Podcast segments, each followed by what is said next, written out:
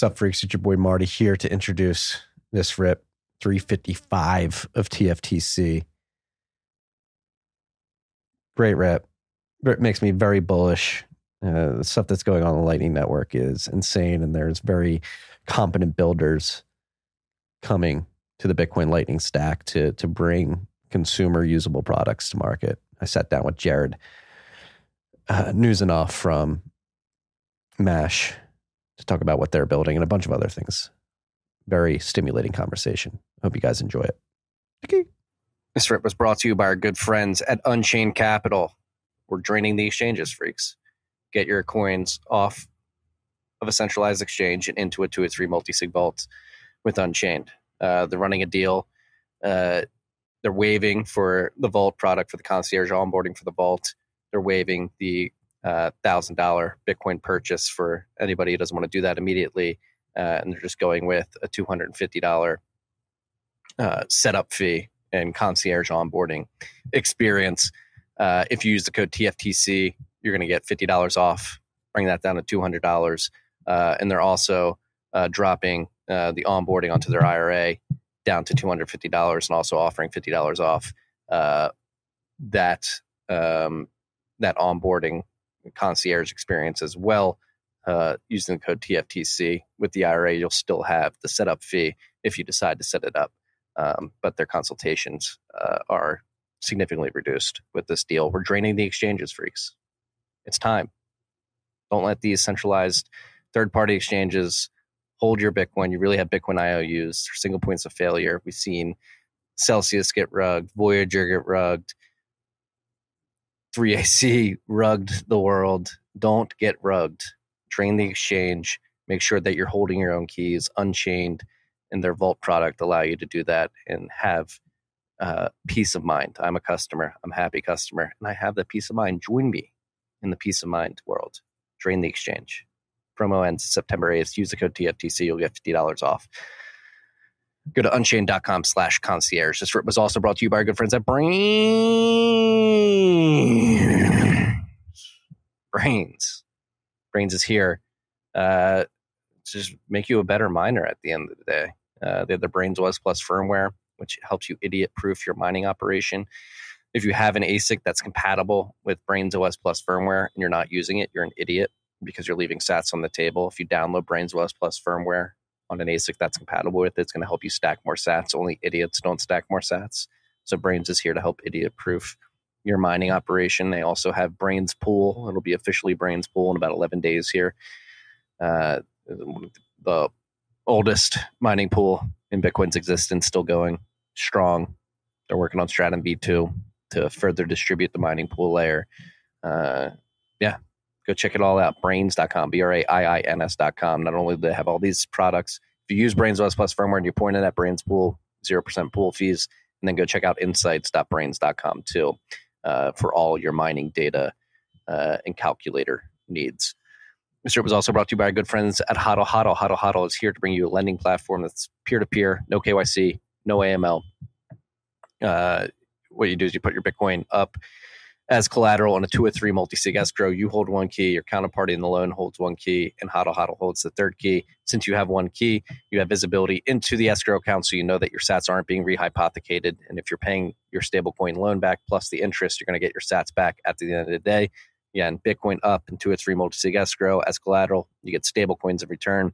You go spend those, uh, and as long as you're paying that back plus the interest, you're going to get your sats back at the end of the day. Reminder: no KYC, no AML.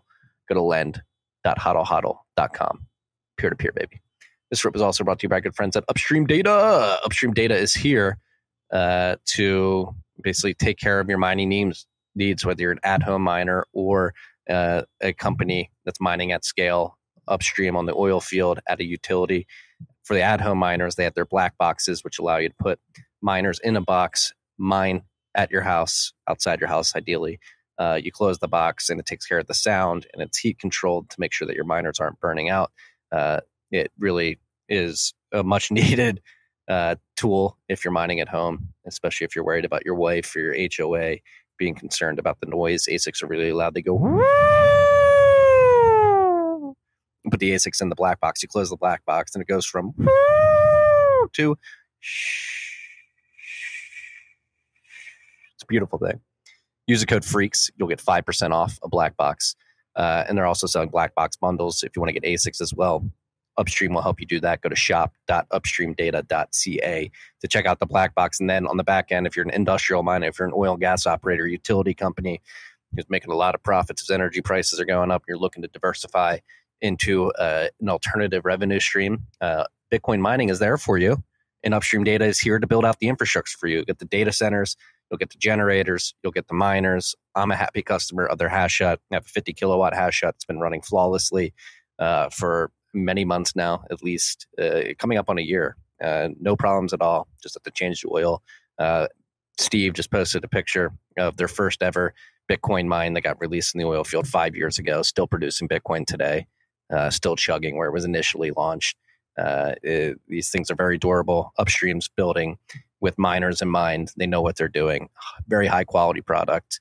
Uh, go to upstreamdata.ca. Tell them that TFTC sent you if you're going to get a hash hut. Last but not least, this rip was brought to you by our good friends at Join Crowd Health. Excuse me, Crowd Health. You go to joincrowdhealth.com slash TFTC.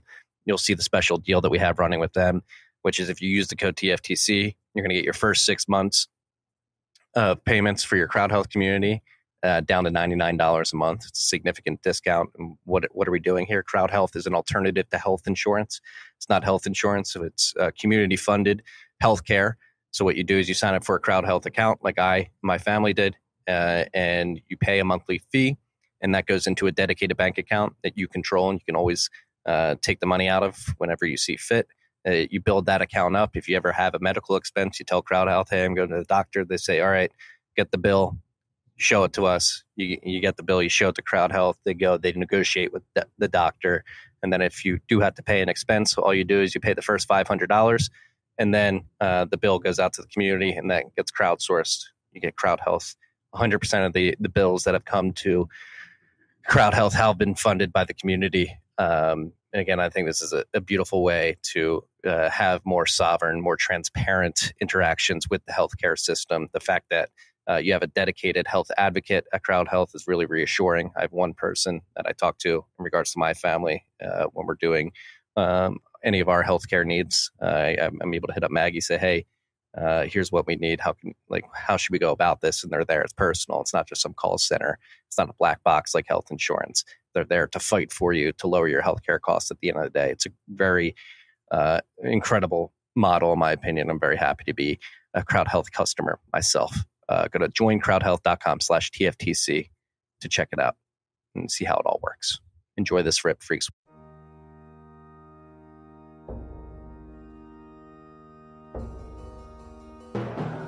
You've had a dynamic where money's become freer than free.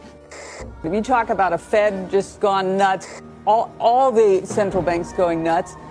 So it's all acting like safe haven. I believe that in a world where central bankers are tripping over themselves to devalue their currency, Bitcoin wins. In the world of fiat currencies, Bitcoin is the victor. I mean, that's part of the bull case for Bitcoin. If you're not paying attention, you probably should be. Probably should be. Probably should be. Up there. I came back for this week. I'll fly back Sunday. Then I got to go to Latvia next week. What's in Latvia? Oh, is that the um, is it the conference or? Yeah, the Baltic Honey Badger Conference. Should be a good one. Hodl Hodl team's thrown. I've been, I went in 2018. It was very, very high signal. This is, it's like, it's like Amber Alert knows when we're going live, car. They just get random.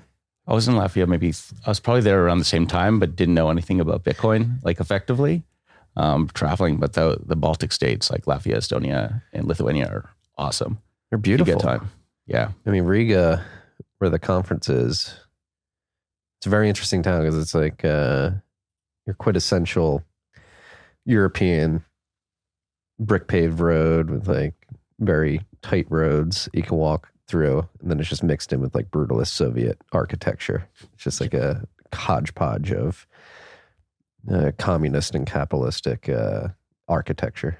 Yeah, it's uh, and also just the, the timing of the develop like development for it. I, I long time ago, I did a bunch of studying on like how different cities evolved and like whether there's like rivers or it's an island or this or like the distance to get like fresh milk and eggs. It's like, oh, we had a wheelbarrow. The city could expand this far. This is the size of the streets. We can do a horse carriage. Now we're going this way. And so, like, you look at all these cities, and it's it's so interesting. Or like, why LA? Because there's no like rules on what you can build anywhere. Yeah. So it's just full sprawl.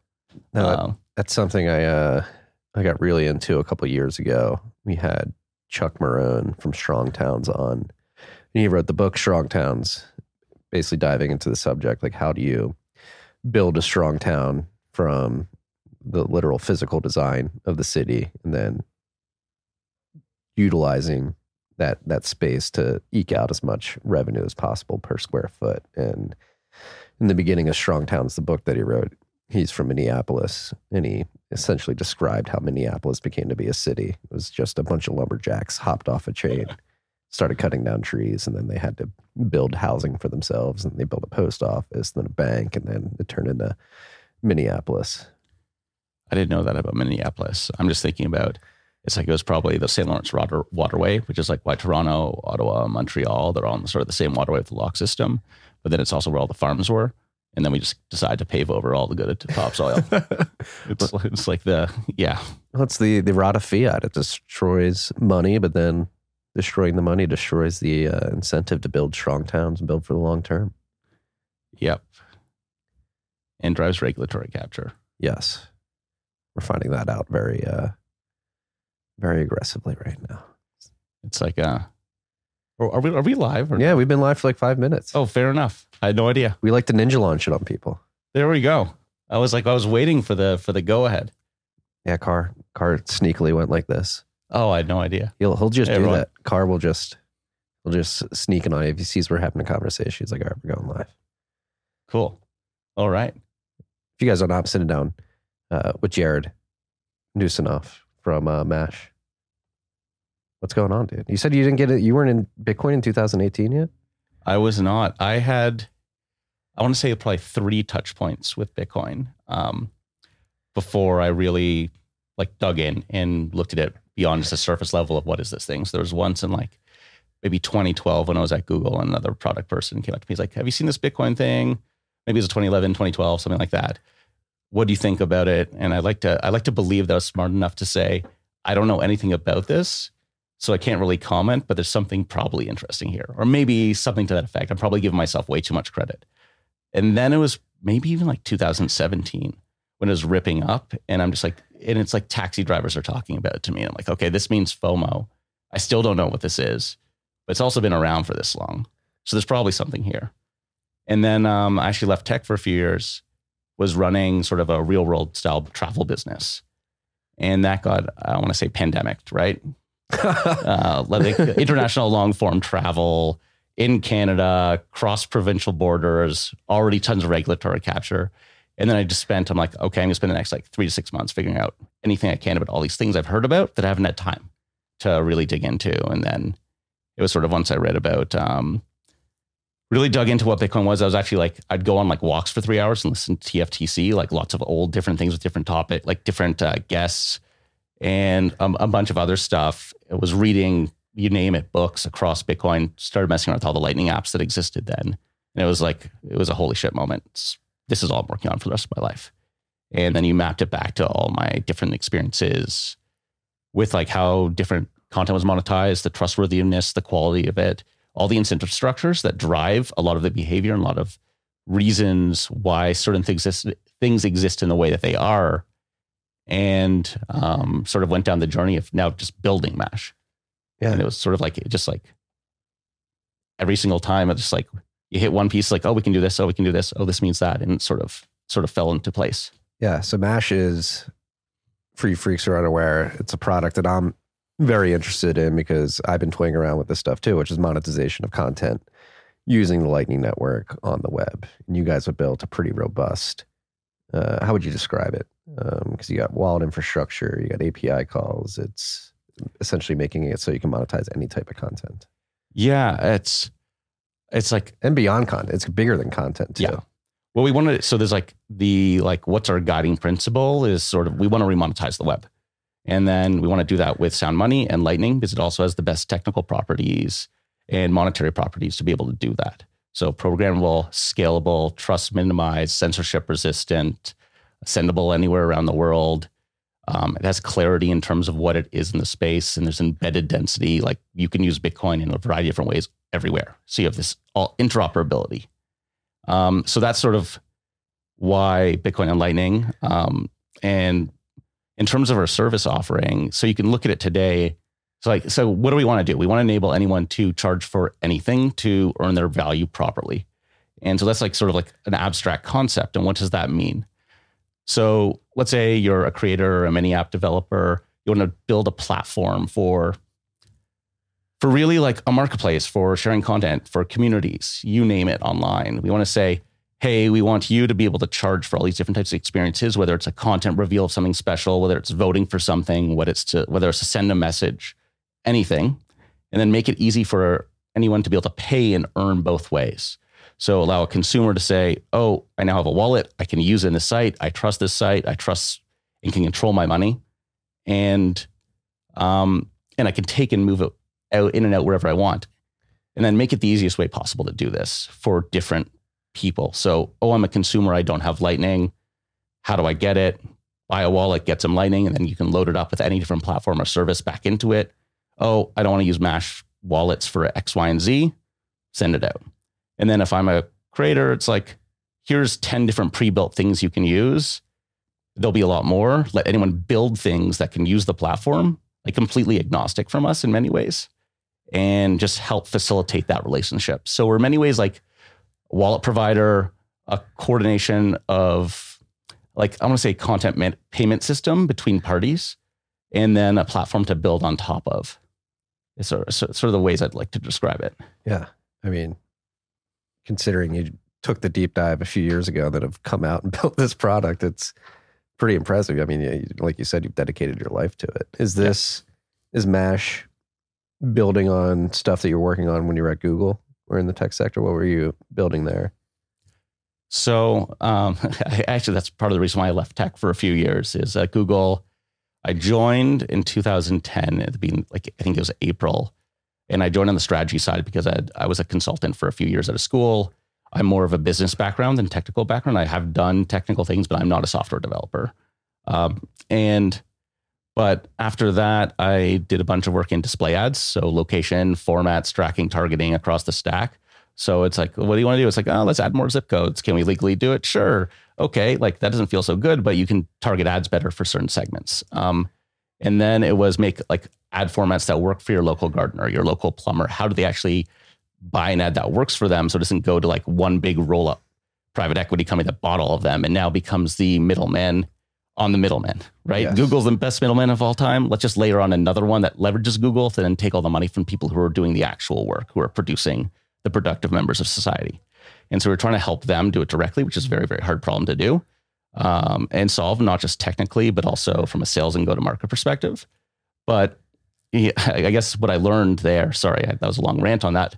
But what I learned in that piece was all of the places these ads were showing the quality and content. Like I experience it for my personal hobbies and interests, but it's like, oh, it's like we're just going to go on SEO farm site, toss these ads in. People are not getting quality content, but that's how they're monetizing because they can trigger SEO and get all the volume.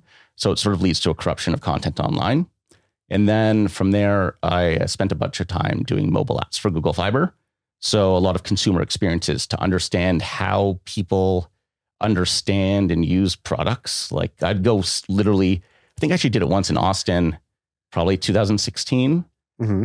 where I like would go to people's houses and watch them use our apps and how they use them on their on their own or how they use them to engage with the TV. So it was a TV product, and and just like just understanding how people think and when they use products and what they want. And definitely what we're building at Mash builds on top of that. But I'm learning every single day.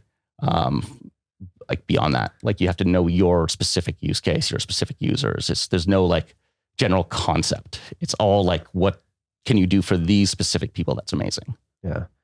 And how do you think, based on your experience with the ad world and the product world at Google, now building Mash and leveraging Bitcoin and Lightning, you mentioned like the SEO farming and the perverse incentives of the ad model. How does Bitcoin and Lightning switch these incentives uh, over across the uh, experience on the web in your mind? So if we start, I'd like to start with the problem is that to make money online, there's sort of, let's just simplify it into two models. You have ads, which means you need millions of users to show up to your site. And it generally means you need to break, uh, like, sort of break the algorithm for SEO. You have to find a way to beat it. And people in large companies are spending tons of time to beat that. Um, and you still have a challenge if it could be niche or could not relate to as many people, and then it, it just won't monetize that way. So that the alternative is let um, let's charge for it, right? Let's do subscriptions, let's do prepay, let's let's bundle it, and that makes sense for lots of things. Like if you can do that for certain products, I think that does make sense. Now, there's always this concept of freemium or try before you buy, and you can if you have money. And so now, what does Bitcoin provide us with Lightning? You have money in a site, in a website, in an app. That's not just um, enter a credit card. It has to be twenty dollars. It's I can stream five cents or a hundred sats, whatever your unit of account for how you think about it. But you now have money in it. So it's um, let's say let's look at a parallel. It's think of like the arcade. Mm-hmm. Okay, Been so to a lot of arcades this summer. Okay, the original arcade is like you have quarters in your pocket. You put your quarters in the machine. You play the game. You leave and you're happy. You use your money. You go buy, you know, some barbecue down the street, whatever you want. Um, I'm just thinking of barbecue because we're staying right near Terry's, and my my my entire room is literally just smells like a brisket, and I love it. But I'm also hungry all the time and eating way too much. Um, and so now this model is also in many ways has- been has sort of been proven online in a sort of roundabout way. Um, if you think of like the App Store originally with with iOS, like people wouldn't buy an app for ten bucks because you didn't know what you were gonna get. You'd look at the reviews, you can't trust the reviews, right? Mm-hmm. You look at the commentary online. Majority of the time, you can't really trust that too because of those perverse incentives with ads. And um, and then they came up with this concept of, you know, we'll give you the game, a bunch of it for free, and then you have to buy tokens in the game, but you can use it in the game. It's sort of like in-app payments for games, right? And but because the reason why it worked for games was you could get a minimum love for that thing, and they'd also trick you with like casino style strategies, right? Which is which isn't good. There's always unintended consequences um, with these things. Um, but now you could say, oh, I'll load up and I'll use ten dollars of the credits and I'll use it. There's still a purchase commitment barrier. But now instead, imagine it's like, oh, there's this one really amazing how-to guide of how to run a Lightning node connected to my phone in a self-sovereign way. Like, here's how to use Zeus. Here's how to get a gun Umbrel up. Here's how to use my node. And you could actually earn, whether it's 20 cents a head, 25 cents a head, that is so much more than you're making on ads already. And you don't have that person being like, oh, am I going to buy this course for 80 bucks? Um, because that's a lot of what people have to have to do today. So you can at least create a lot more people that are earning their value and sort of unlock a lot more quality content online that will have their own discovery engines based on that. Because if you know what people are paying for, you generally know it's good and that can help people discover it. And word of mouth will actually help a ton. Like people go to sources because they are trusted, not through a search engine. Like you look at the results on Google right now, they're they're not good. They're bottom paid for. Yeah. No, you, I mean, Google's. I know you used to work there. I don't want to denigrate your former employer, but it's completely captured by those who are willing to spend and can gain SEO um, to their advantage. Yeah, yeah, it's it's always a battle back and forth, but when it depends on what they're focused on, right? It's like vertical, verticalized search, which they have they've had trouble being able to enter or buy companies to do. It's like why why did they buy a company to get all the flight data, right? And so or knowledge graph. There's really good information there, but you want to find like you know, you get in, let's make so you get into barbecuing, like, right? Like I've been messing around with barbecuing. I'm not just saying that because I'm in Texas. Like I got, a, I have a Weber Smoky Mountain, like trying to find the right sources to be like, should I do the, for ribs, the three, two, one method or whatever it is? It's like, uh, maybe that's a bad example, but I'm a big fan of the three two one method myself. Uh, Oh, we've got some critiques. I don't know. I, I haven't perfected my method. I tried it once and it was like, I'm like, this is too much work. I'm going to just go to spritz. Um, no, it's yeah, no, it, it is. I mean, so diving down the Bitcoin rabbit hole. So that's like one topic of contention in the content monetization via Lightning Network space. Like we do it on this podcast, podcasting 2.0. Freaks stream us anywhere from five sats to a couple hundred sats per minute to listen to this.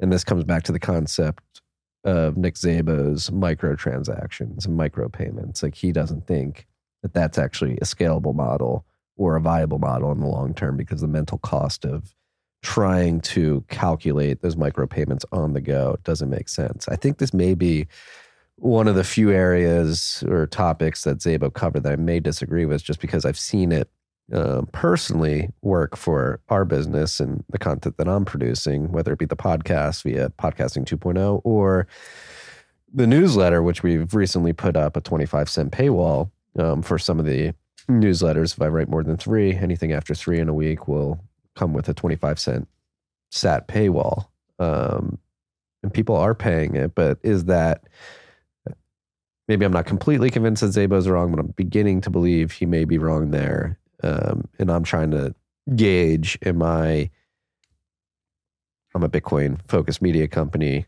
We've been experimenting with the Lightning Network for four years now, which is hard to believe. Uh, is it just confirmation bias? Bitcoiners are coming to our content and spending because they want to support us, um, and therefore they may be like it may not be signal in terms of the model actually working out. It may just be a bunch of enthusiasts interacting with us. But once this gets to the broader, um, gets beyond the Bitcoin bubble and into the broader economy, does it make sense at scale? In your opinion? I have a few. I want to. I want to comment a few things there. Um, first of all, I'll, I'll start with like what you're saying there. Just is a community that really enjoys your content that wants to contribute for it, and it doesn't have to be Bitcoin. So you're saying that's a proof point for any community-based experience where there's interaction and engagement. And I think so. It, uh, whether it's Bitcoin or not, that might be some of the experimentation to try Lightning the first time, but continuous engagement. That's what that's what you all are doing, um, and I don't think that's Bitcoin specific. And the other one is I always, I always, for some reason, I always call it Nick Szabo. I guess it's Nick Szabo. I, have never really heard it. Szabo Zabo goes there's um, tomato tomato. But like, I've had this like I've had this actually like article write up because I was, I was asked about this. I think in the like in some of my first pitches or conversations about this. Well, Nick Nick Szabo says micropayments don't work, and I sort of wrote up this like a skeleton of an article, just basically being like Nick Szabo's wrong, and here's his points, and here's exactly why. And I sort of like have it sitting there. I'm just not a writer, and um, end up not being top of stack. So I think Nick Szabo's wrong. And if you look at the article, and I'm going to probably butcher it because I haven't read it in probably a few months, um, there's a few points he makes about mental transaction costs. So one is um, like the text messaging problem. Like, how much am I going to spend to enjoy all this stuff? I don't know. This is too hard. Okay, I'm not going to do it. Like usage based pricing without a cap, sort of like a pre subscription. And that's solvable with UX, right? You can say after this amount of money, then the rest is free. Um, that's uh, you know and that takes away that mental transaction cost. The other one is oh the cost of spending like i'm trying to think of the example he did where there was like in was it insurance rates or it was like data usage per minute and people can't like it was like comparing electricity rates and like usage based pricing versus not and how people don't change their habits with like are they going to use the dryer in the morning or the afternoon on different pricing right? But that's a very complicated decision for small amount of money with a lot of math but saying, you know, uh, and sort of trying to make those those decisions all the time, or like, am I going to pay twenty five cents for this one thing? You can solve that with a concept of a budget, being like, okay, just pay every single time until I hit this certain amount of money, and then you still have that one mental transaction of yes, I'll pay for these things up to this amount. It's a higher amount, but you get the benefit of knowing if I don't like this, I won't keep on paying because I won't use it. And I think that's foundational here because you're still making that same big decision, but you have the benefit of knowing you're not committed. Your money's not gone. You're not saying, oh, you know, that huge commitment barrier of 20 bucks to subscribe per month for something. You have to really, really like it. But instead of being like, hey, it's uh, 10 cents an email I send you, I'll send you max five a week. And after X amount, then it's free. And like, uh, I know the math didn't didn't work there, yeah. but so I, th- I think he's wrong. I think it's solvable with UX. It's it's been proven in in games already. Um, what are some of those examples? Like think about buying like um, I think like Candy Crush tokens, like buying little mods for 10, 20, 30 cents. You're you're buying information, you're buying add-ons, um, buying like the a plate or an MLB the show to like not have to grind for like 80,000 hours. Like that's infeasible. You have all these little payments that are that are working. Yeah. And what do you think this does? I mean, I think I agree too. I mean, Szabo, his content is obviously foundational to a lot of the thinking of Bitcoin as a robust, robust distributed system and the incentives involved and social scalability. But yeah, when it comes to micropayments, I think just from my experience alone, I think the listeners of this podcast and the people that interact with the newsletter are, are proving that wrong in real time. Yeah, and it's also this was written so long ago, and where the internet isn't doesn't exist in the way it does today. And so to think of the cases of like, oh, all this community generated content, they have like 50 million, 100 million people creating creating all these things online, all these mini apps, all these tools. Like uh, seeing where you would apply this model, it's like you could say maybe some of his, some of his concepts are like applying it to like email services or like API usage. Maybe it doesn't apply there because you're going to spend a large amount of money anyway. So you don't need like programmatic programmatic streaming money. And so, um, like I would say he's wrong. Like maybe he's right in some of those applications he was talking about, but I think I think he's wrong in where things have have gone with how content is distributed. Like, what is it? Was it Dickens who was periodicals originally? Like it was serialized content, uh, like like every week. Um, this has happened before. It's just we're sort of shifting back to an unbundled world. Yeah. What does that mean for the content economy, if you will? What is this going to enable for smaller content producers, for larger content producers? Do you think it, uh, creates a higher quality content overall on the web? Do you think um, it allows makes it easier for people to turn their side gig into their main gig? 100%. I think it flips everything.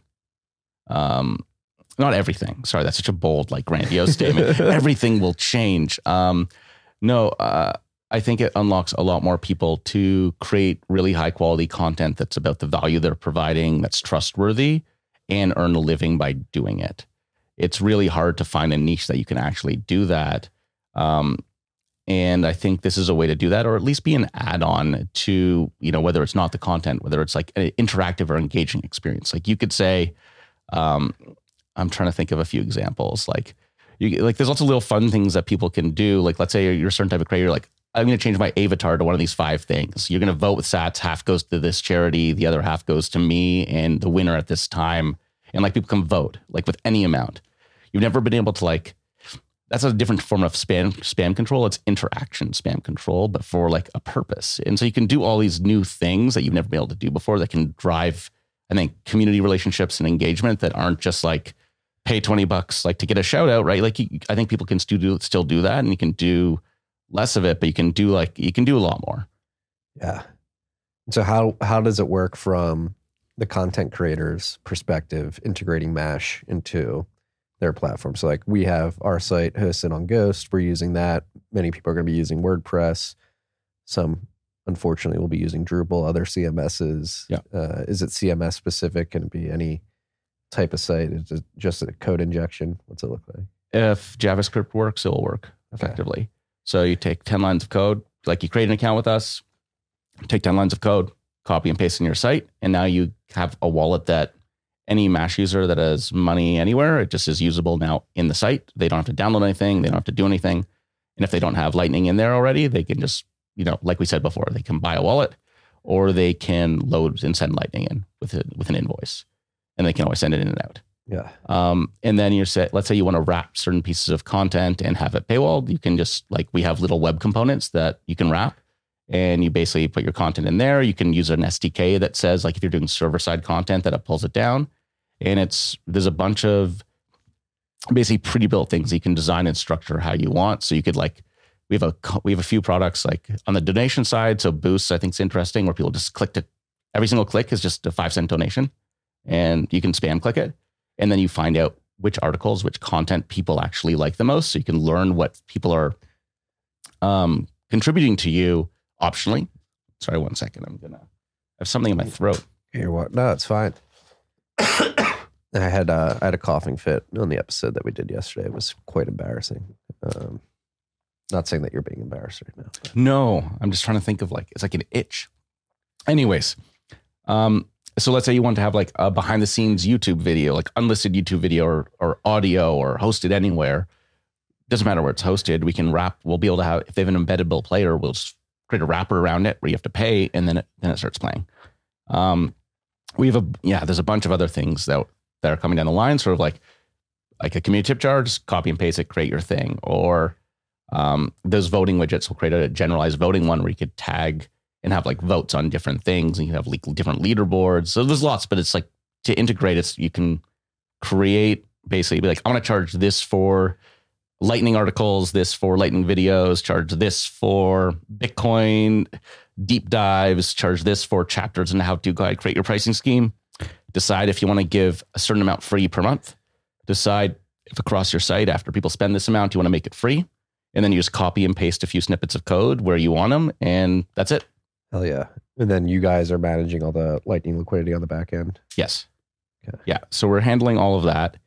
Our platform is built in a way um, to do like be bring your own node across everything, um, but making that like infrastructure ready and actually really usable is a little bit tricky. Um, but there's yeah, so it's we're working on it. Um, So when you say bring your own node, you're, going to allow users to.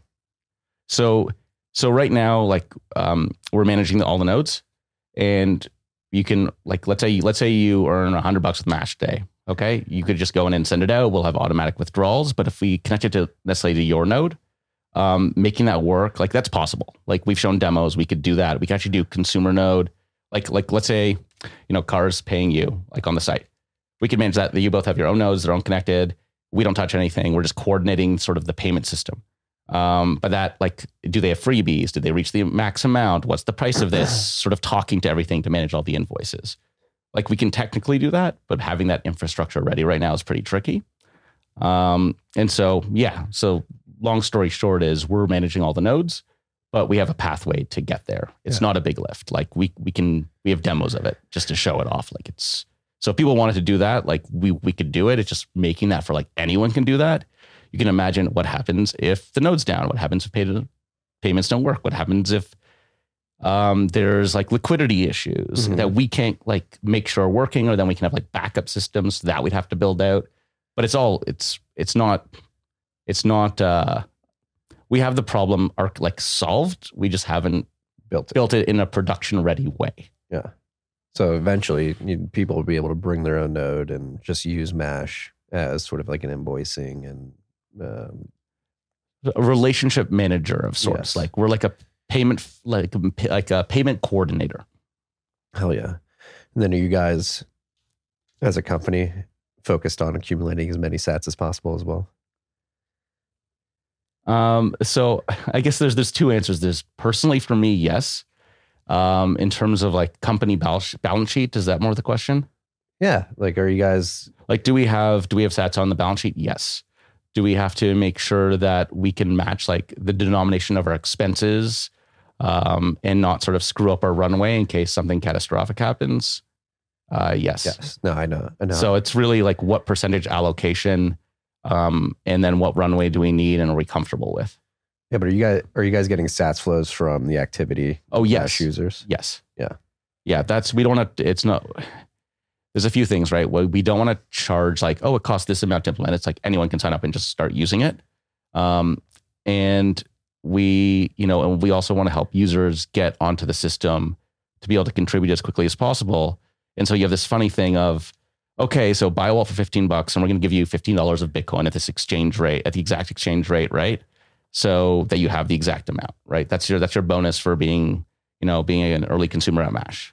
So we make sure that you can get it access. But now if you're like, oh, transaction costs are this, this is that, then like people won't sign up. So we'll eat all the transaction costs, which can be like five plus percent, which isn't a lot, right?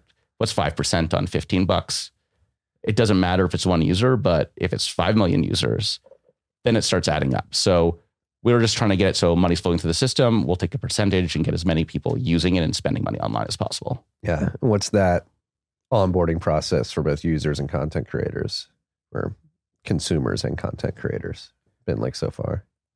Um, like in terms of like friction points or Yeah. Like, how, how does how are you guys getting the the concept of Mash out there? Number one, and then getting people to adopt it. What's that process been like? So um, I'd say the first year was mostly, I'd say product discovery calls, like me talking to people in a variety of spaces, same with other people on the team, and making sure we could build out the infrastructure to do a lot of these things in a way that would work with them. Um, so that was a there was a team of five of us, right? a designer, three engineers, um, and myself. Um, recently, we've we like expanded the team um, as we're getting as like the production as like we're now production ready and we now can integrate and have all these things work and be like easy and not like really really hard for for you know our users. We have like someone join on the business go to market side.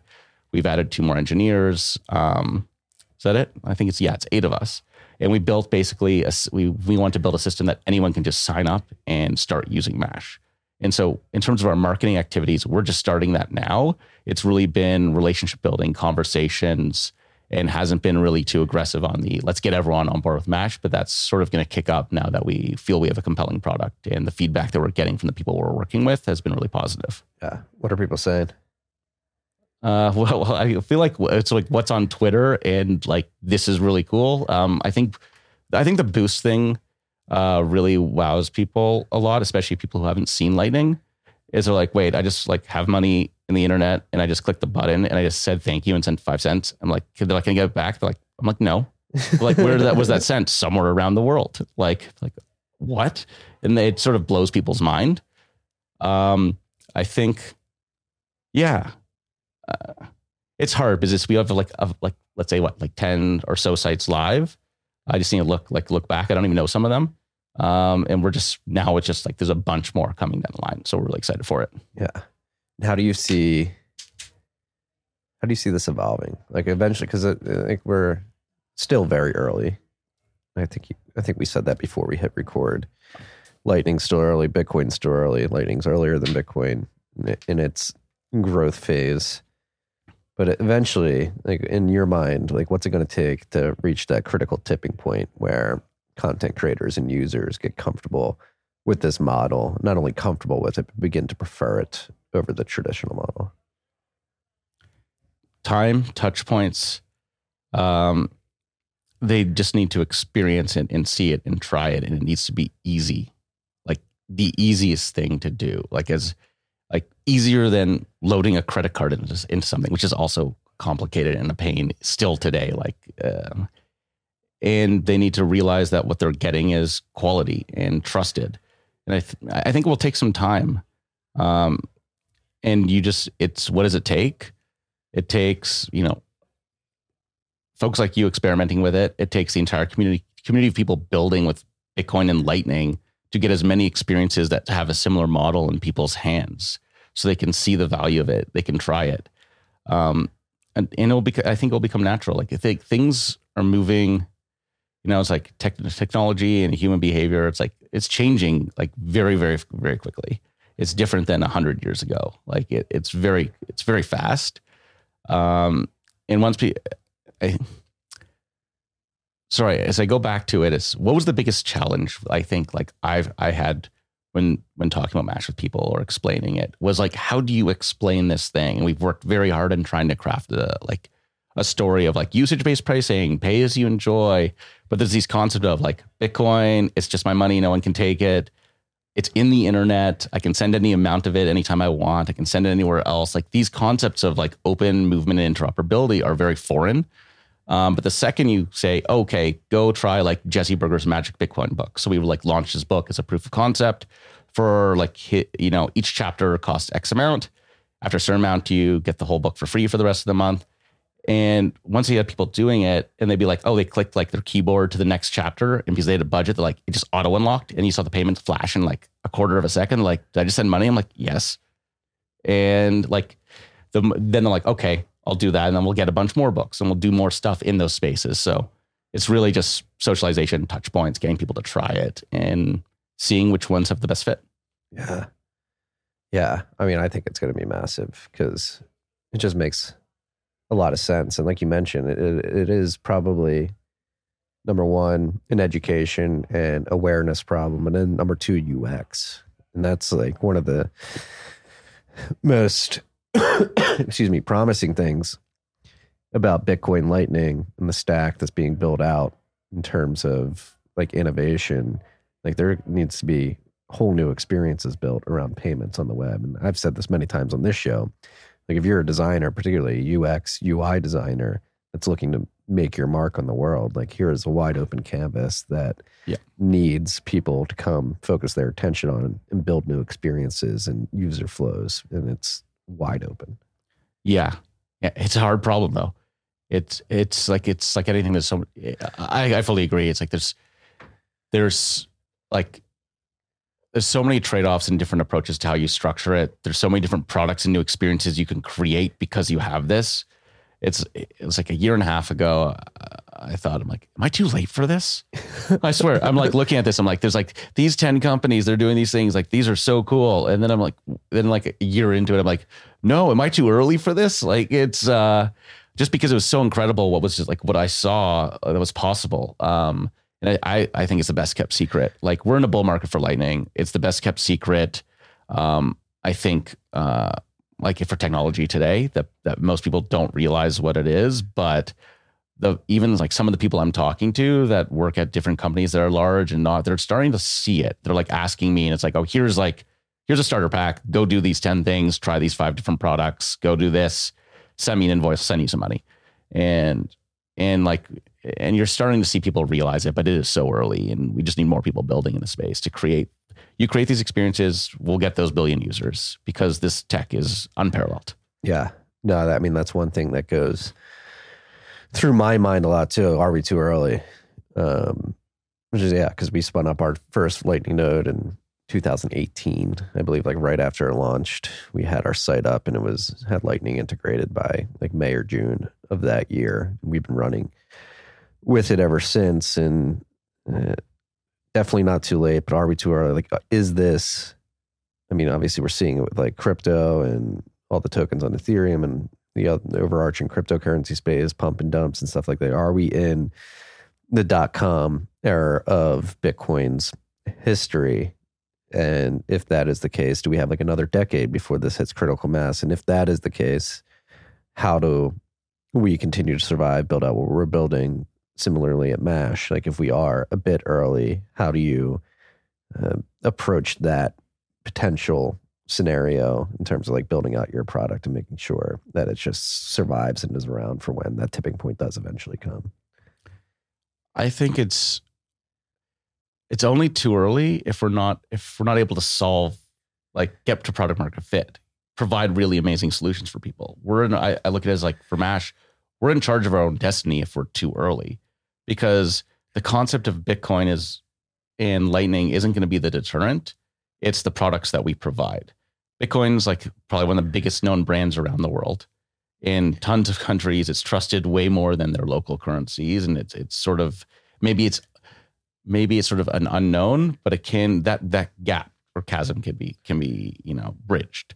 Um, and so really, it's just I think is it too early because there's not enough people building other interoperable experiences in the space, and that sort of helps you know like tides lift all boats, perhaps. But I think we can I think we can make our own destiny, uh, to like you know by, by the decisions we make.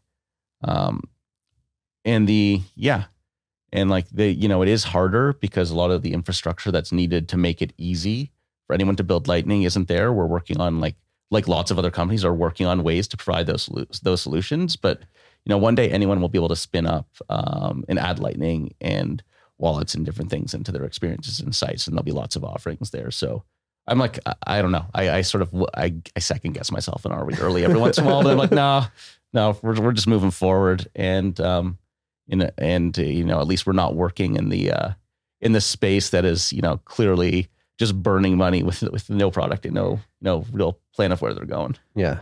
I mean, the product's definitely there. It's definitely working and it's definitely innovative.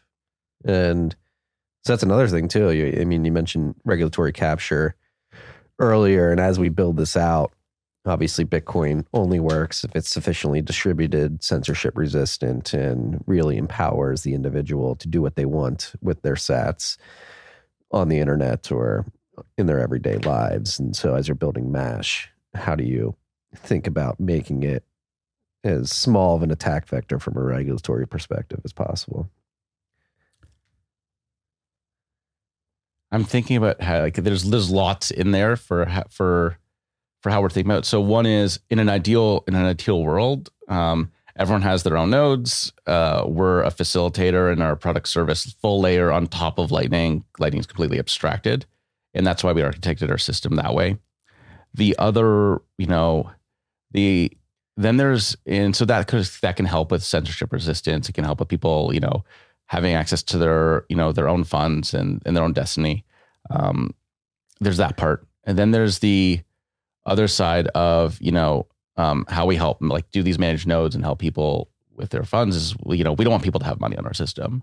Like the first thing is like, we don't want to, it's like Mash isn't a place to be like, oh, like I have two Bitcoins. Let's just toss in there. Like, do not do that. Um, to like, do not do that. Like this is meant to be like for a consumer. Oh, I have 10 bucks to go spend on stuff. And if I want to get 10 more bucks in there, I'll just load it up um, and send it from somewhere else. And so there's there's that piece, but it's, it's such like a complicated. I think it's like such a. There's so many different vectors, right? You have like Bitcoin as like, um, Bitcoin as like money, and there's that vector, which I think is in, like the most important piece.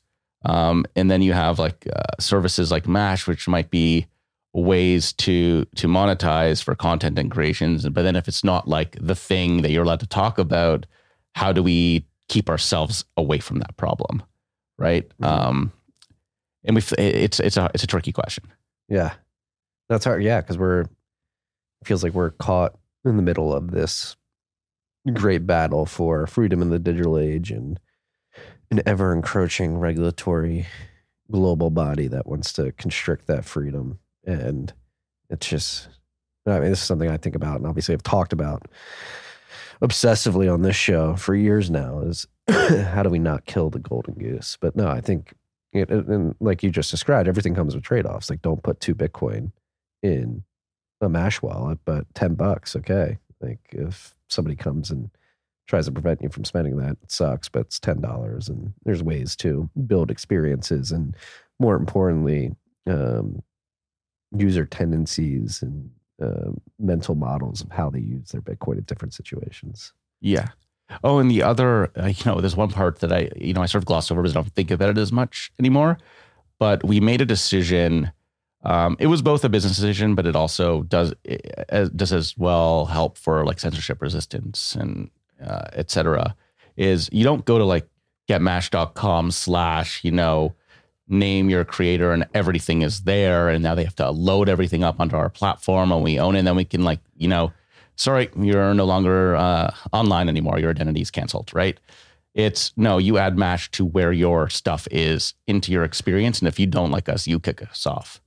And if we have some other issues you can replace us in lots of different ways. That's sort of the goal is that we're providing you know we're not a um a you know a way for people to you know lose their you know their work and their savings. We don't want to be that provider. Like they can use any CMS, and and yeah, and so that's sort of part of it. So you can imagine like oh you get like YouTube, it's like oh sorry you're done.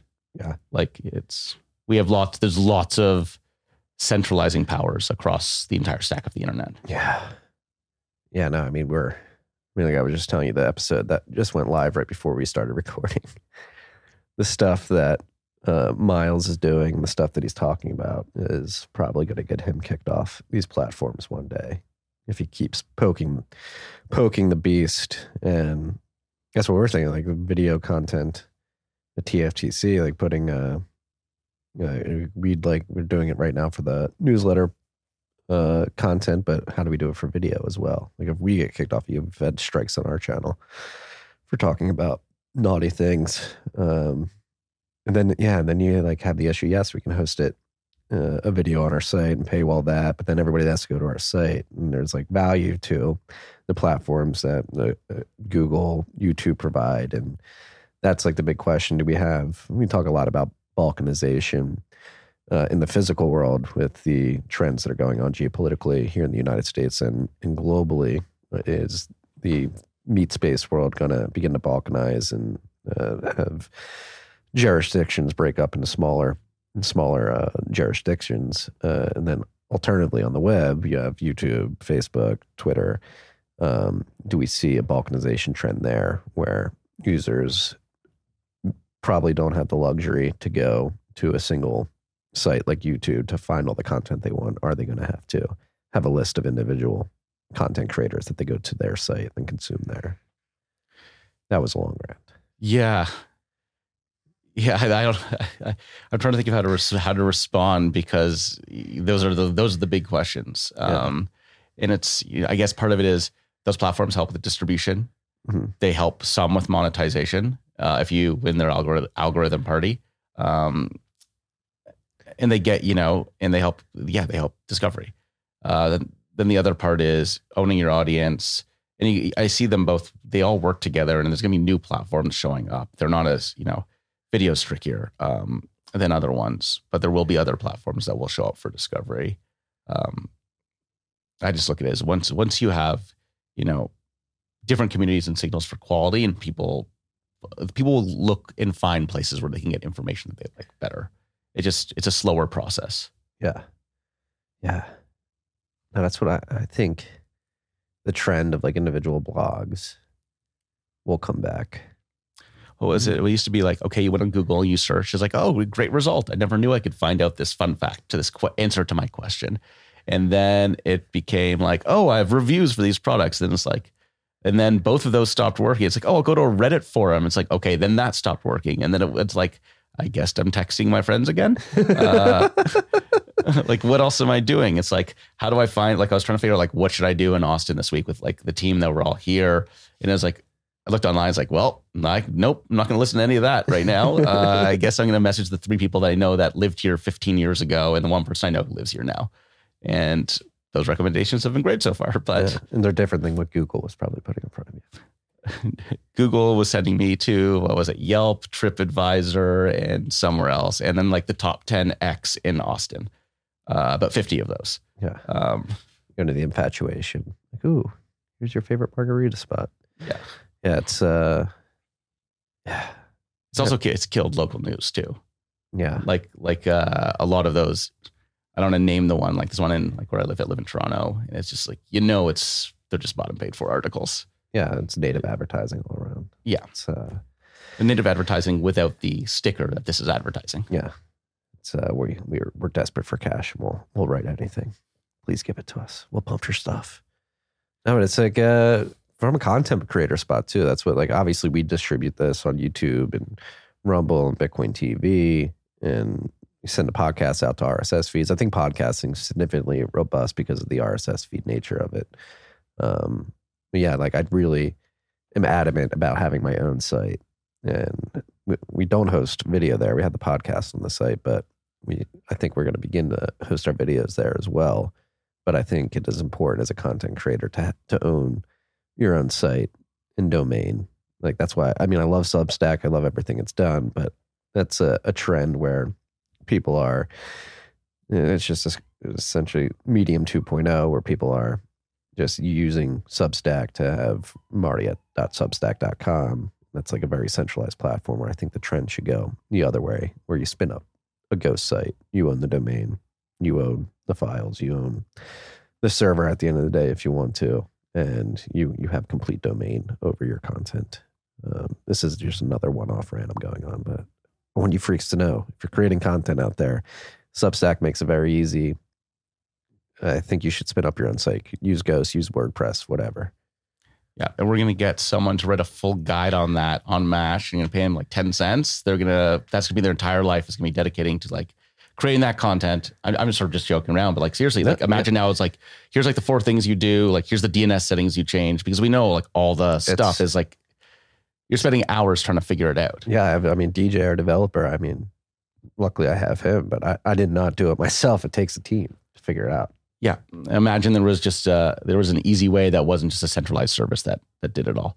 Um, and so uh, it's funny uh, you bring up Medium.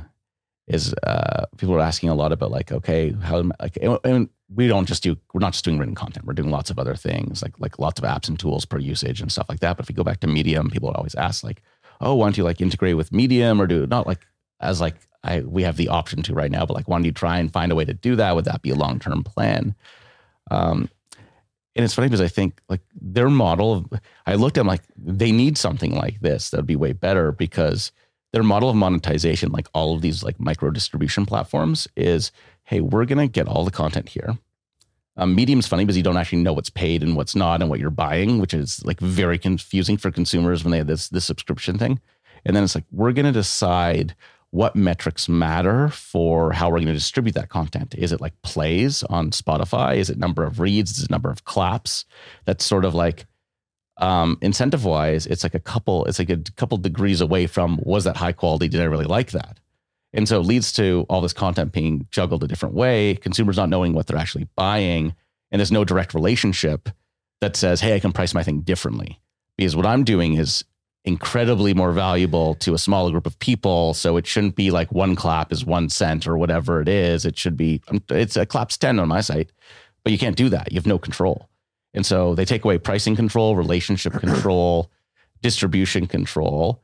Um, and it helps lots of people, but it also, it I think overall for the whole system, it creates sort of like these, these lots of unintended consequences in terms of quality of content, what's written about, where it's showing up. It's just, yeah, it's not what people want. Yeah, and it can be easily sybiled too, which is where you like with the claps, especially if they're using that as a metric, like you can just have like pay some bot farm in, in China or wherever to go clap your your article. But Yeah. you got to make it expensive with Lightning Network.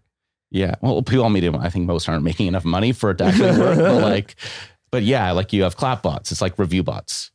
Um, and then the then the platform's like, well, like these these got lots of claps. It continues to work, so they make more money because they think they're getting more reviews on those pages, and it it creates this like sort of negative loop internally. That's the metrics will tell you a story that isn't necessarily the real story. Um, numbers like like averages, they lie. Yeah. No, and then we're seeing like there is even on Substack, uh, as they, and again, I'm a big fan of Substack. I actually just listened to the episode that their CEO or co-founder, Chris, did with Rogan a few weeks ago. It was very interesting. They need, they're still a bit behind on the Bitcoin stuff. Still thinking about NFTs and stuff like that for content monetization.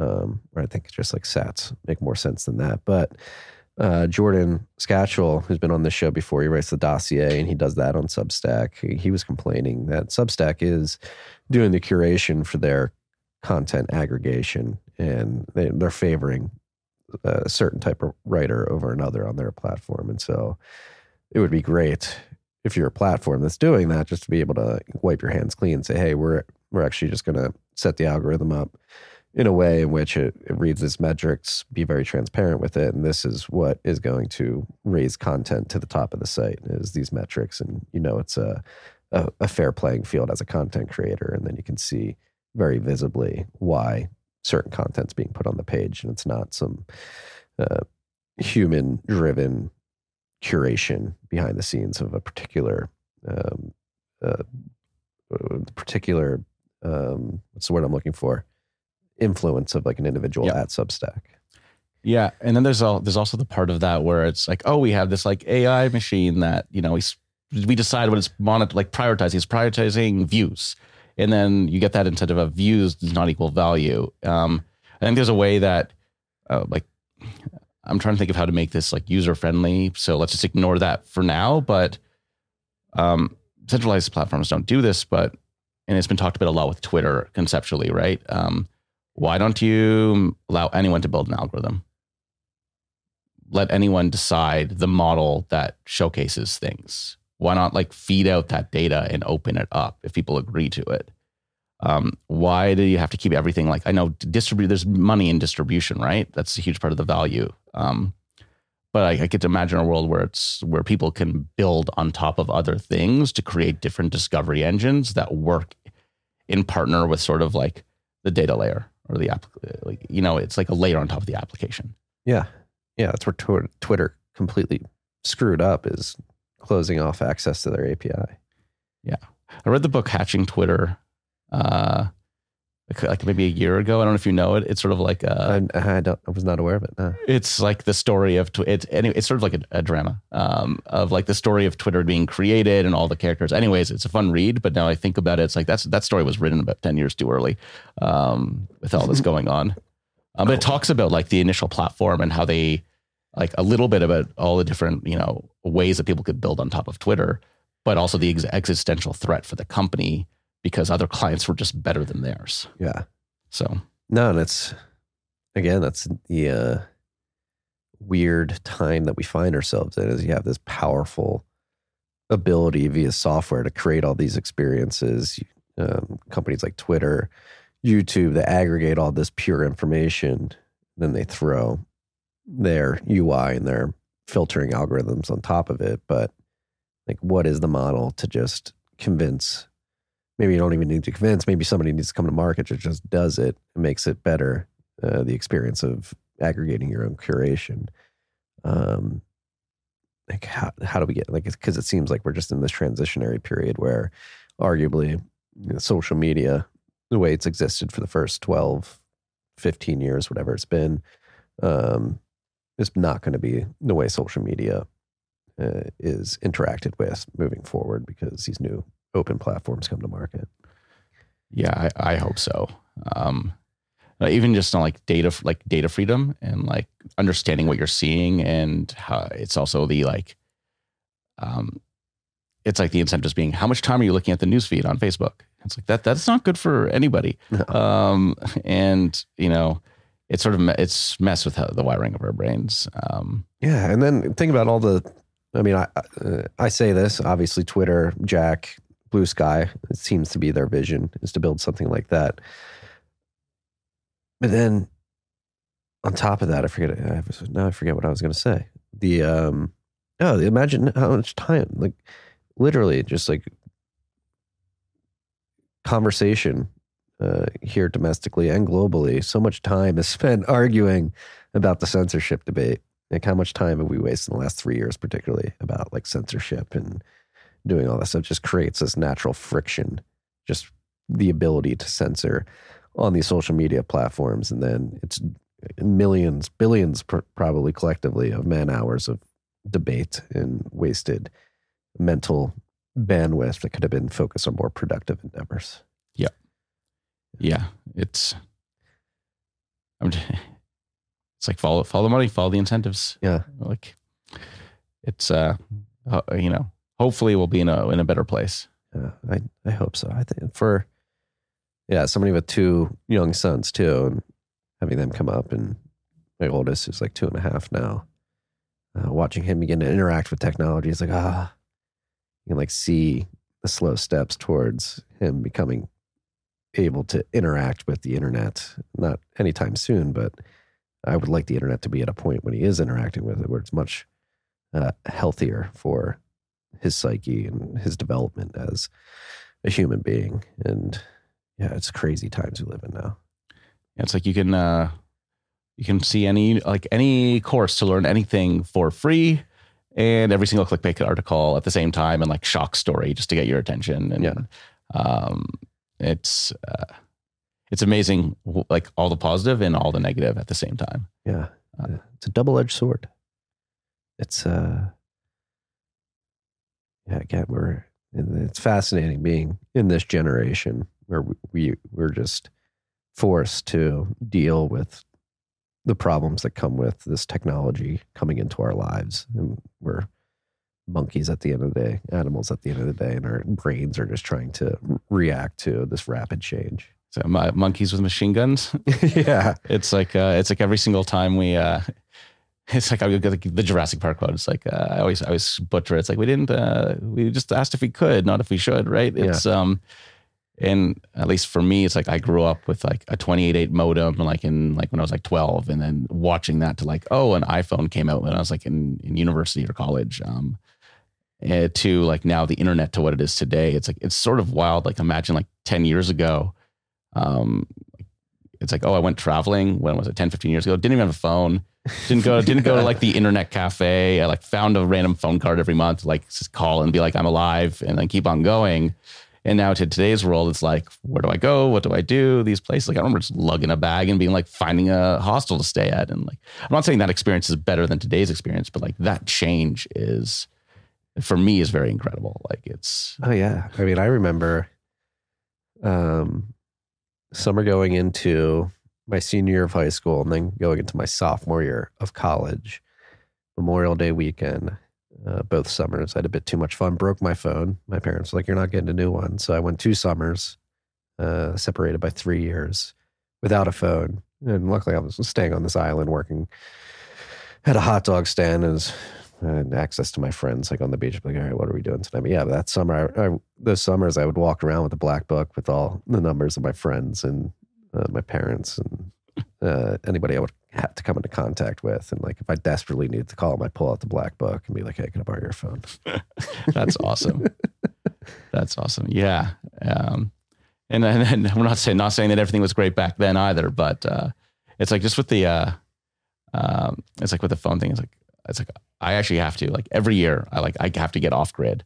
Like and then when I come back, I see it's like it's like the first few days like like I'm like playing with a thing like on the phone like all of a sudden TV. It's like oh crap that like falling asleep when the sun went down and like not worrying about a thing. It's like oh now I'm up to like two in the morning. Why am I doing this? Like why? It's like I felt so good. I was healthy. Like it took me three days for like you know like my body being like why is there not dopamine hits every 20 seconds uh, to like react to that and it's just funny how like it just sort of reca- it's a recalibration like oh these do these things to me um and so Do you have a consistent off grid destination or you switch it up? um i basically i i paddle a different river every year with a, a couple close buddies like six Oh, of yeah. us usually. And so um yeah like uh it's canoe tripping so it's like hiking but with canoes and you sort of start here go there and we're always looking for a new river. Um we basically have gone through all the like pretty advanced ones within you know i'd say 15 hour drive of where we live. Um and so yeah i'm lucky to have like been able to learn how to do it growing up be able to go do it get the time i won't say lucky to get the time it was prioritized uh to be like this is the time no matter what every year i go Yeah. No, Rodolfo um, from Coinkite. That's like one of his favorite things to do up in Canada is go canoe tripping and go off the grid in the summers. oh it's it's it's unbelievable it's like um yeah highly recommend it um yeah we I, i've met him once and actually that was the one topic of conversation i think that we were talking about uh, i don't know if i'll remember it was like it was like at um at the BitDevs in miami in in april during the bitcoin 2022 Yeah, Rodolfo's a, a hell of a character, a hell of a builder too. No, but I completely it is. I'm always hands up. I'm pretty online uh, as an individual, and as I've had children, I've tried to be hyper cognizant of it and unplug. Even though I'm still not great at it, my wife would say I still have a lot of uh, improvement to do in that area. But in terms of like getting off the grid, I've had the the ability to go to Costa Rica on surfing trips a few times in my life for like two weeks at a time. And um, you literally don't have phone service there. Like you said, like you wake up when the sun gets up, you go surfing, you eat, hang out, listen to music, and the sun goes down at like six, and you just hang, watch the stars, and like pass out, wake up naturally. yeah Yeah. and you're like physically active and moving around like it's yeah there's just something about that but then when you come back it's it's yeah Yeah. now i want to go again it's like i just got back and it's like okay Any uh, interesting things happen on your last trip? Does it ever get dangerous? um I'll t- I'll hit- interesting was I didn't know there were pelicans in like Manitoba, in northern Manitoba. We're like paddling up and like literally like it's some of the best fishing in the world. So people do take float planes out there um, in, in those areas. And so like paddling day, like I think it was day one or day two. And I'm like, what are those birds that like like mouths like just full of giant fish? like it like uh, there's like 25 of them or 50 of them at one point that I was able to get some cool shots of. So that was like really interesting. Um, danger, like let's say, I think there's a few things. Um, like one is that like where we go is like really remote, so it's helicopter evacuation no matter what. Um, but like we're doing rivers with that are fast water, sometimes moving rivers. So like you tip, like your stuff's going to keep on going. You need know good rescue techniques.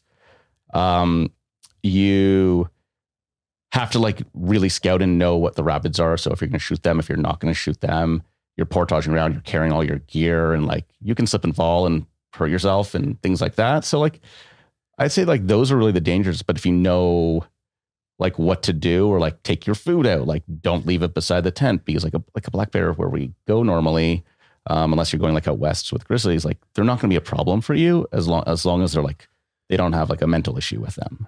Yeah, black bears are more afraid of us than we are though. Oh yeah, chase one. Like just yell at it and just get it. And especially because they're not uh, humanized in those areas. So if you're like near a town, right?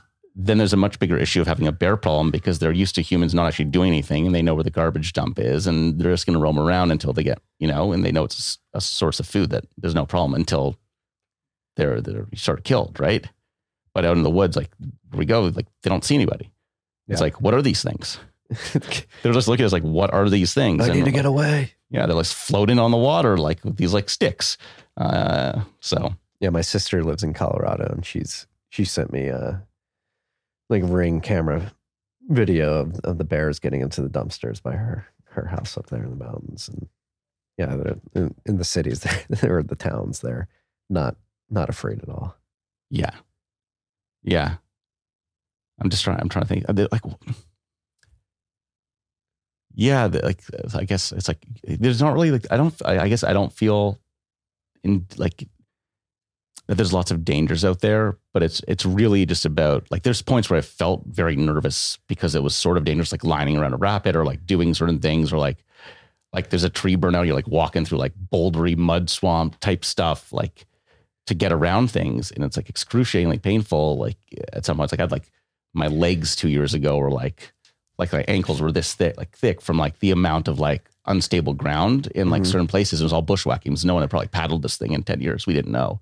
Um, that's, that's a whole other story. But, um, like there's certain places like, okay, there's this waterfall that's like hundred meters high and it's silent because the drop's so big and it's massive. And you just, but like, you know, it's there even though it's silent Mhm. because like you're paddling and all of a sudden like there's no more trees and just sky. It's like, ah, probably shouldn't go up that close.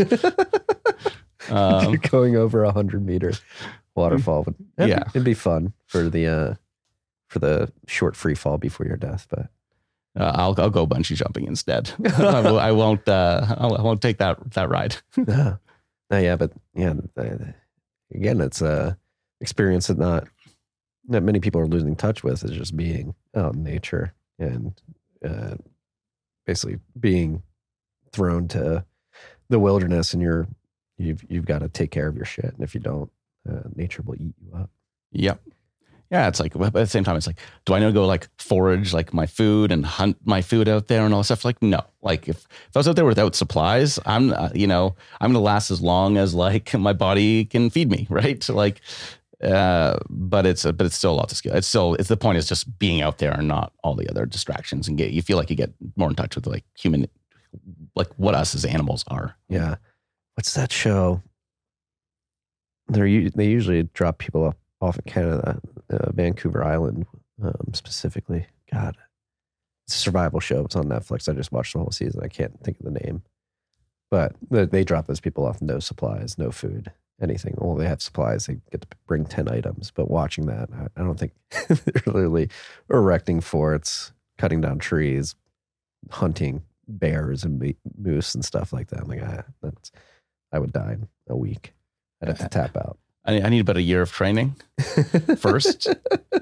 and uh, we'll start with some of the supplies, like maybe some Stone Age supplies. Like give me the, give me the whole thing from a certain year, um, but not not with like ten items. No, it's No. not for me. No. So back to Bitcoin though, being full fledged into it and diving headfirst like two or three or three or four years ago now. Has it changed your perspective on the world and um, where you somebody really thought about the problem of money and the incentive systems that we had in our incumbent financial system, um, where you really focus on censorship resistance before you found Bitcoin? Um, was there something particular about the network that that stuck out to you that really ignited that fire under your ass to dedicate your life to it? I think so. I'll say my opinion and awareness of a lot of these things have changed dramatically since that time. And whether it was because of Bitcoin opening my eyes to those things or um, a lot of like awareness of things that were being that were happening all at the same time occurred. Um, I would say myself personally, like I studied economics in like in university for a few years, and I thought it was like this is just make believe. Um, like this is not how people behave. Like I get the concept of externalities and all that stuff, but it's like people like drawing these lines and pretending it's human behavior. It was like, and so I was aware of that, and I guess I guess my personality is I'm not really. I'm sort of people say I'm confrontational a little bit. Like I don't not just just for the sake of it. It's like um, I try and like get down a little bit to the facts, but I'm hyper focused. So I'm not focused on a problem. I'm not really going to dig into it. I'll just be like, ah, oh, that's a thing. I don't know enough about it. I don't have time to dedicate it to it. So censorship resistance, um, I wasn't really, you know, it wasn't like a top topic on my mind. Um, it definitely is now. Um, uh, I think that's, uh, you know, maybe there's recency bias of what's going on and what I'm seeing, um, especially with, with, the COVID stuff and, and being in Canada um, and watching like all of our institutions sort of, you know, lose all trust from most people. But um, it was also maybe the reading, like I read a lot of like Ben Hunt's work um, at Epsilon Theory mm-hmm. and all about narratives. And so, like, you know, I could say I was always aware of lots of stuff was sort of, you know, bullshit. Um, and that there was usually an incentive behind it. But now it's sort of like a lot more is like been, I think, uncovered by spending more time reading about it. So I, I sort of look at like narratives and you know how bitcoin plays into it with money. And these are all like interrelating things with how the world works where you know when i was younger i was probably a lot more naive or just maybe had less care about about it. Um yeah. and so if for bitcoin and money i would say my knowledge of monetary history is still not amazing and like but i'm not going to pretend. I don't have enough time to spend like the years to like really know all, all the history but um, I would say it's um, I would say I went from like a zero to a like I guess zero to 0.5 or maybe one, but I'm not sorry zero to one like but I'm not at a ten. Um, and so I get it I get it a lot more, and it actually Bitcoin opened my eyes to to all of the problems. Like uh, it comes to, sorry I'm like on a rant, but it comes down to like incentive structures, right? If you can just print money and just give all these free things away, everyone doesn't make the logical steps to the other three things that are happening because of that. Oh, my money's now worth less. We're wasting money on productive resources here.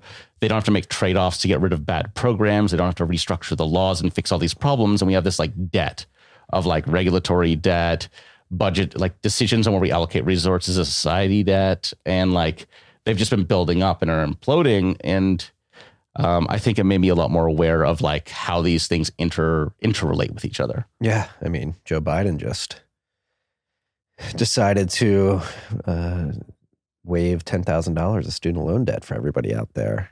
Uh, to put money back in people's pockets as we are experiencing this uh, elevated inflationary period. Uh, obviously, the student loan debt crisis here in the United States is a very pressing issue that many have been complaining about for some time. And yeah, I just did a rant about it that'll go up on YouTube later. But it's like you said, it's like compounding these the, this debt that's been accrued from a regulatory and uh, federal government intervention perspective, where you can argue the government probably should have never been giving out low interest rate loans to 18 year olds to go get diplomas that are rapidly uh, falling in value on the job market. Yeah. Um, I, so I was, uh, my first job at a school, I was, uh, a consultant at like a consulting firm. Um, and one of our clients was actually a for-profit education company in the U.S. This is like 2008, seven, something like that. So like like like a phoenix, but not one of those. Mm-hmm. And like uh, watching the recommendations, like I'm a junior person on the team. I'm the guy who like creates the stuff to create the slides, right? Um, and also part of like all the strategy decks and you know working with the client. And like we actually just realized at that point in time is like the government just and i'm in canada advising like a us company on this and i'm like perplexed at what's going on i'm like nine how old was i like 21 22 something like that i, I, I figure i'm now like thinking math on like what year i was born but it's like oh it's like here's four segments of people that will get free loans that they can do these courses and do X, Y, and Z, and the government will pay for this. Like, here's the strategy. Here's what to go after. And it's like, and I'd ask a question, like, what jobs are they getting? And they're like, they're not getting jobs. It was like insanity to me. It's like, what's going on here? It's like, well, everyone needs to get a free college education, sort of. Uh, but they'll have to pay for it later, and they can never get rid of the debt. It's like you sort of like it was like okay, yeah. I, like, like this is like, this is what, and this is really smart people working in these industries advising these companies what to do, and at these companies who are spending all their time providing such a disservice to so many other people. It was it was yeah lots of touch points like that. But it was well, it was a wild experience for me, like that young, just to see it straight up. I'm like, I can't do this. Yeah, this is soul sucking. And again, it's a terrible incentive structure. You're going to give out these loans, low interest. Here's the people that have taken them out, and then the colleges go, oh, since they're going to get these loans anyway, we can just jack up our prices, add to their debt. And Yeah. now with like the forgiveness, uh, the ten thousand dollar forgiveness, I believe it's twenty thousand dollar for Pell grants too.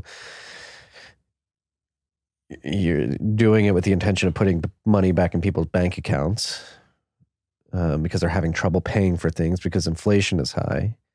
But we still haven't fixed things on the supply side of the market where goods are energy, food, infrastructure, electronics are still relatively scarce because we borked the supply chains with the lockdowns, putting more money back in people's bank accounts to go chase scarcer and scarcer goods. So you're just going to exacerbate the inflation problem, which at the end of the day will probably be a net negative for everybody they're giving this money back to. Yeah, it's inflation's f- for me like a really interesting concept because there's like how much does like uh, like let's say a tomato is a dollar and now it's two dollars, but which then sort of is a step removed from I had te- you know X thousand dollars a year and now I have Y thousand dollars a year and what's the difference? And like really what we need is like enough tomatoes at like a price level that everyone can have as many tomatoes as they need. And so like let's say let's say you had inflation but every single person's like all their assets all their incomes everything had doubled so everyone's on an equal playing field um but uh and you double tomatoes okay everything's fine but if you have like half the tomatoes we sort of have a big problem Yeah. and so like yeah like inflation it shows up in a variety of ways but i look at it as like oh you did asset inflation and then you gave all the rich people all, all way more money but it doesn't change the fact there's not enough tomatoes for people because rich people can eat, only eat so many tomatoes per year and so i always go so i think the supply side is like this hidden thing being which is sort of like uh, bitcoin doesn't necessarily fix the supply side immediately but like there's a lot of regulatory stuff that is from corrupted money that like we're just sort of ignoring and Yeah. uh, it's uh, I don't know. It's, inflation is a funny topic for me because it's like it's it is also like in some ways narrative. It sort of it hides a few steps in the in the process. Yeah, for shrink? There's many. uh, Inflation is always and everywhere a monetary phenomenon, but then like it gets exacerbated by the supply side of things too, which is again uh, it goes back to the money. Fix the money, fix the world. That's why we have it out here in the studio. Like you can argue that the governments of the world would not have been able to lock down the global economy, which set off the supply side crisis if they didn't have a money printer that they could turn on and airdrop money into people's bank accounts and bail out all these companies when they shut down the economy. Like, I don't think it's not funny. It's actually shouldn't laugh about it, but people do not understand the gravity of the supply side issues that we have globally. Not, I mean, we're seeing it pop up in Sri Lanka. Uh, we've seen it pop up on the electron- electronic side of things. We're going to see it pop up in Europe now with the energy crisis that's going there. Like this is a massive problem that's going to have dire consequences for billions of people, billions across the world. And it feels like we're just sleepwalking into like a catastrophe. Yep. Yeah. Imagine uh, politicians could have uh, discussions on trade offs and what we had to do. Yeah, and here in the United States, it's. I got a scratch in my throat too. Um, it's incredibly frustrating watching the Biden administration, particularly uh, his energy czar, I forget her name, uh, just double and triple down on this transition to wind and solar. When we can point over to Germany, like, look, what's going on over there right now? Like, they did this starting two decades ago. Now you're trying to force this here.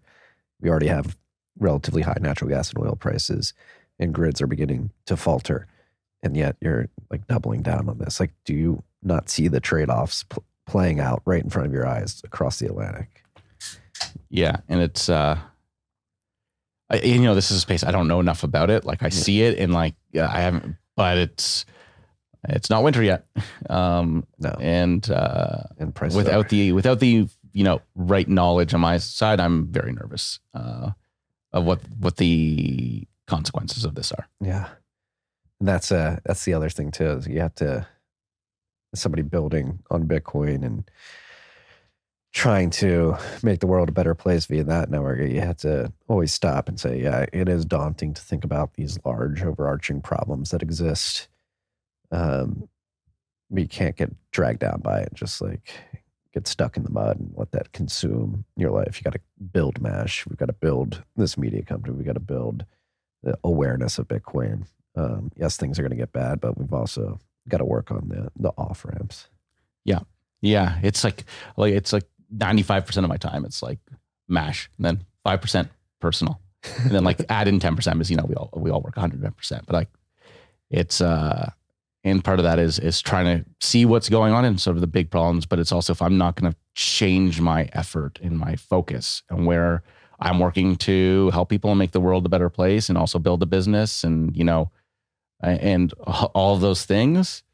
If I'm then it's like if I'm going to start digging into that, it's like I should shift and just be focused on that. But I'm not doing that, right? Like this is what I'm passionate about, what I'm doing, um, and not just a little bit passion, like extremely passionate about. Like it's I could see myself doing this for the next 50 years, Yeah, and so. Uh, yeah, and so it's hard to like want to know what's going on everywhere, but then also realize like I'm distracting myself from the actual problem I'm trying to solve, Yeah. which isn't that good, and I need to be successful at this thing. well, that actually brings up a a good rabbit hole we can dive down. Like, what's it been like building something for yourself? Well, you're building it for many people, but you're building it yourself compared to working at a consultant firm and in Google. What's it What's it like being an entrepreneur compared to an employee? Yeah, it's uh I'd say like so I did have a tra- I did start a travel business from scratch Yeah, before yeah. this. I, I Yeah. put them both in the same thing is like uh your I I think what's the difference? There's like you always have to have I think to make anything successful like um an ambitious like mission, like really really ambitious. Um and it needs to be like believably achievable. Um, and I find that really, for me, that's like really fun to do. And maybe it's sort of like in consulting, I was an advisor. I wasn't creating anything. It was like cool to solve problems and learn a little bit, but it wasn't for me. Um, at Google, I got to sort of be an internal entrepreneur, but wasn't necessarily on p- problems I was necessarily passionate about. But I'm also passionate about learning, and I saw that as an opportunity to how do I become the best product manager and, con- and learn consumer things and learn infrastructure things. And so, I I was probably there too long. I was there too long. Um, uh, but I got that out of it. But now it's okay. Have these skills. Um, how do I, you know, and the, how do I solve that thing that I really, really care about, which adds a lot more extra drive, a lot more, a lot of extra pressure, a lot of different responsibility, I'd say. Um, because internally, it's like, oh, the company will take care of all these other things. I don't have that, right? it's it's like I'm sorry about the like documentation for getting started guide. Like I wrote that the other day, right? Um, and which is no, which is fun, but it's also like building a team, um, and not just within a pool within a company that's self-selected for those characteristics of what they want, but also a team that has like, um, I want to say like it's not like a vibe, but a culture and a belief and a passion for in a certain way of working and doing things. Um, that's not just like, oh, they agree with me, but like pushes and prods in different ways, have different skill sets, and can make us all better as a as, as an entity is really fun. Um, Yeah, so yeah, that is fun building compared to working for somebody. And it's, yeah, like you said, like we, we spun up, like the, I st- I never thought this would be like a, a business. I thought it was just going to be like talking into the ether and people would listen maybe. And then same with the newsletter. And it has turned into a business We're here in a studio, I've got car over there to figure out how to pay them. It's like, yeah, it's, it's, it's the nitty gritty things that you don't think about when you're an employee. It's, it's not easy running a business. yeah. I, I, it's funny because I like forgot about the best part is like we're creating solutions for like people that have never been possible for. That's like the creative energy is like there's technical challenges, there's like user challenges, there's understanding. It's like always like a unique insight, a unique learning, a unique problem to solve, and like the trade offs all day long. And I think some people, um, like all this ambiguity or all these like hard decisions, um, some people like it makes them really uncomfortable. For me, it's like, wow, we can like create all these things. Like, look at all the stuff we can do. We just have to choose and sequence, and we're never going to have all this information, but then we can have this, you know, this thing and see if people love it, see if it meets like the two or three things we want to accomplish with it. And it's just doing that all day, every day.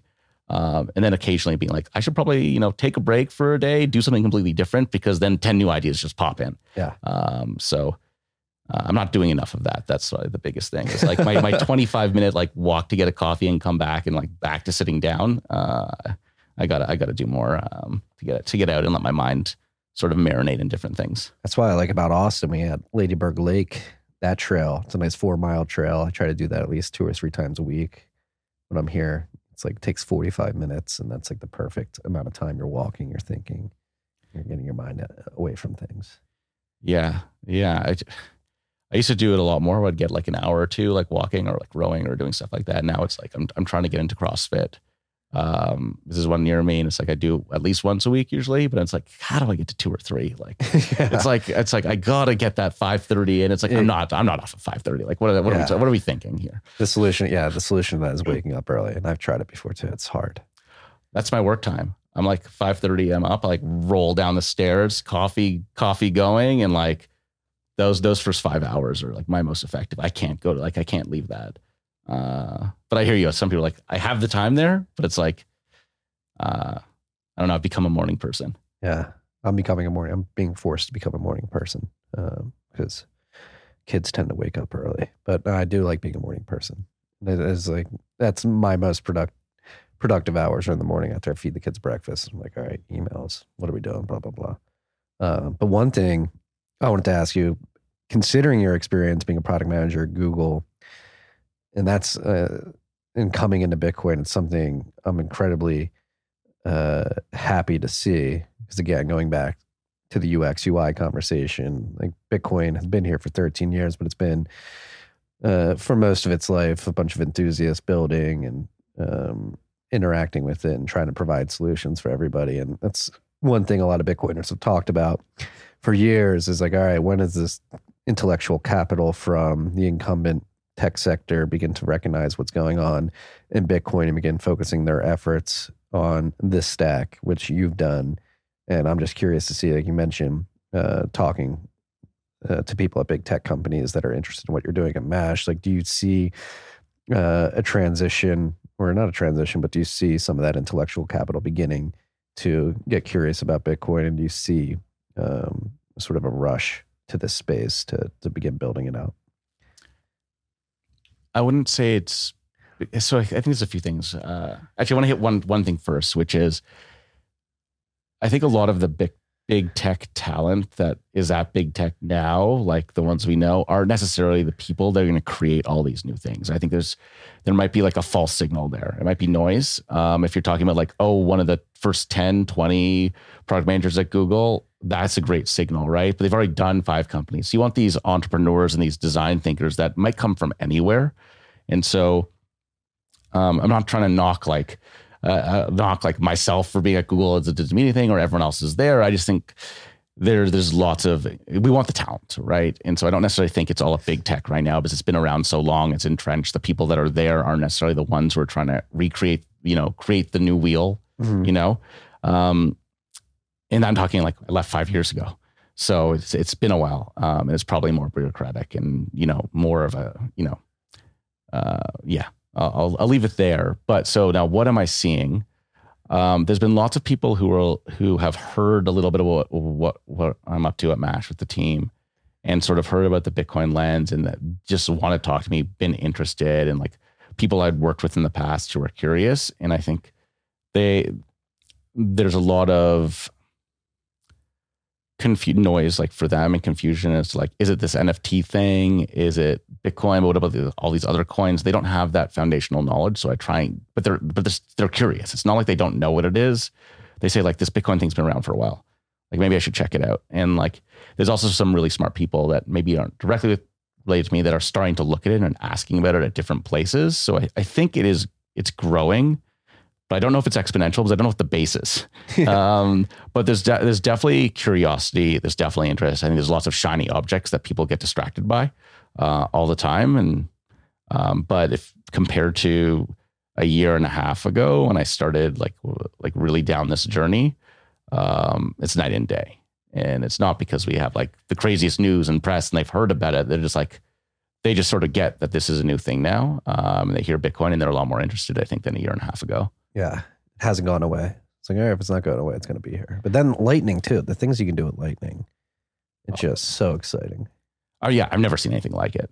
Like that's what I tell everyone. It's like you need to send money with Lightning, try different things. Like you just have to use it to sort of get it, and then people start realizing, and it takes a while. Um, it took me probably a few months to like just sort of really wrap my head around it initially.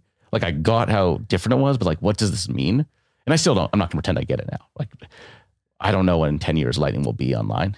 Um, no one does, but it's gonna be everywhere. It's, it's sort of our bed. and I and I think if it if it's not, um, it's because it's Lightning 2.0. That's a better version of Lightning for Bitcoin. Like maybe there's some you know some change there, but it's effectively I'm talking about the same thing. Like Yeah. Bitcoin in the web, sendable anywhere around the world, programmatically, with people's full control. Um, yeah, Did Yeah. you did you have a particular aha moment? it was well for for like for Lightning or for for Mash. Both. Okay. I, I guess I sort of teed that up. It's like, please ask me both questions, which I didn't mean to do until after I said it. Okay. Asking yourself a leading question. I like it. Yeah, that's a, it's, my, it's my style versus like just answering a different question completely. I'd like you to ask this for me, please. Um, uh, sorry, I'm like laughing at myself.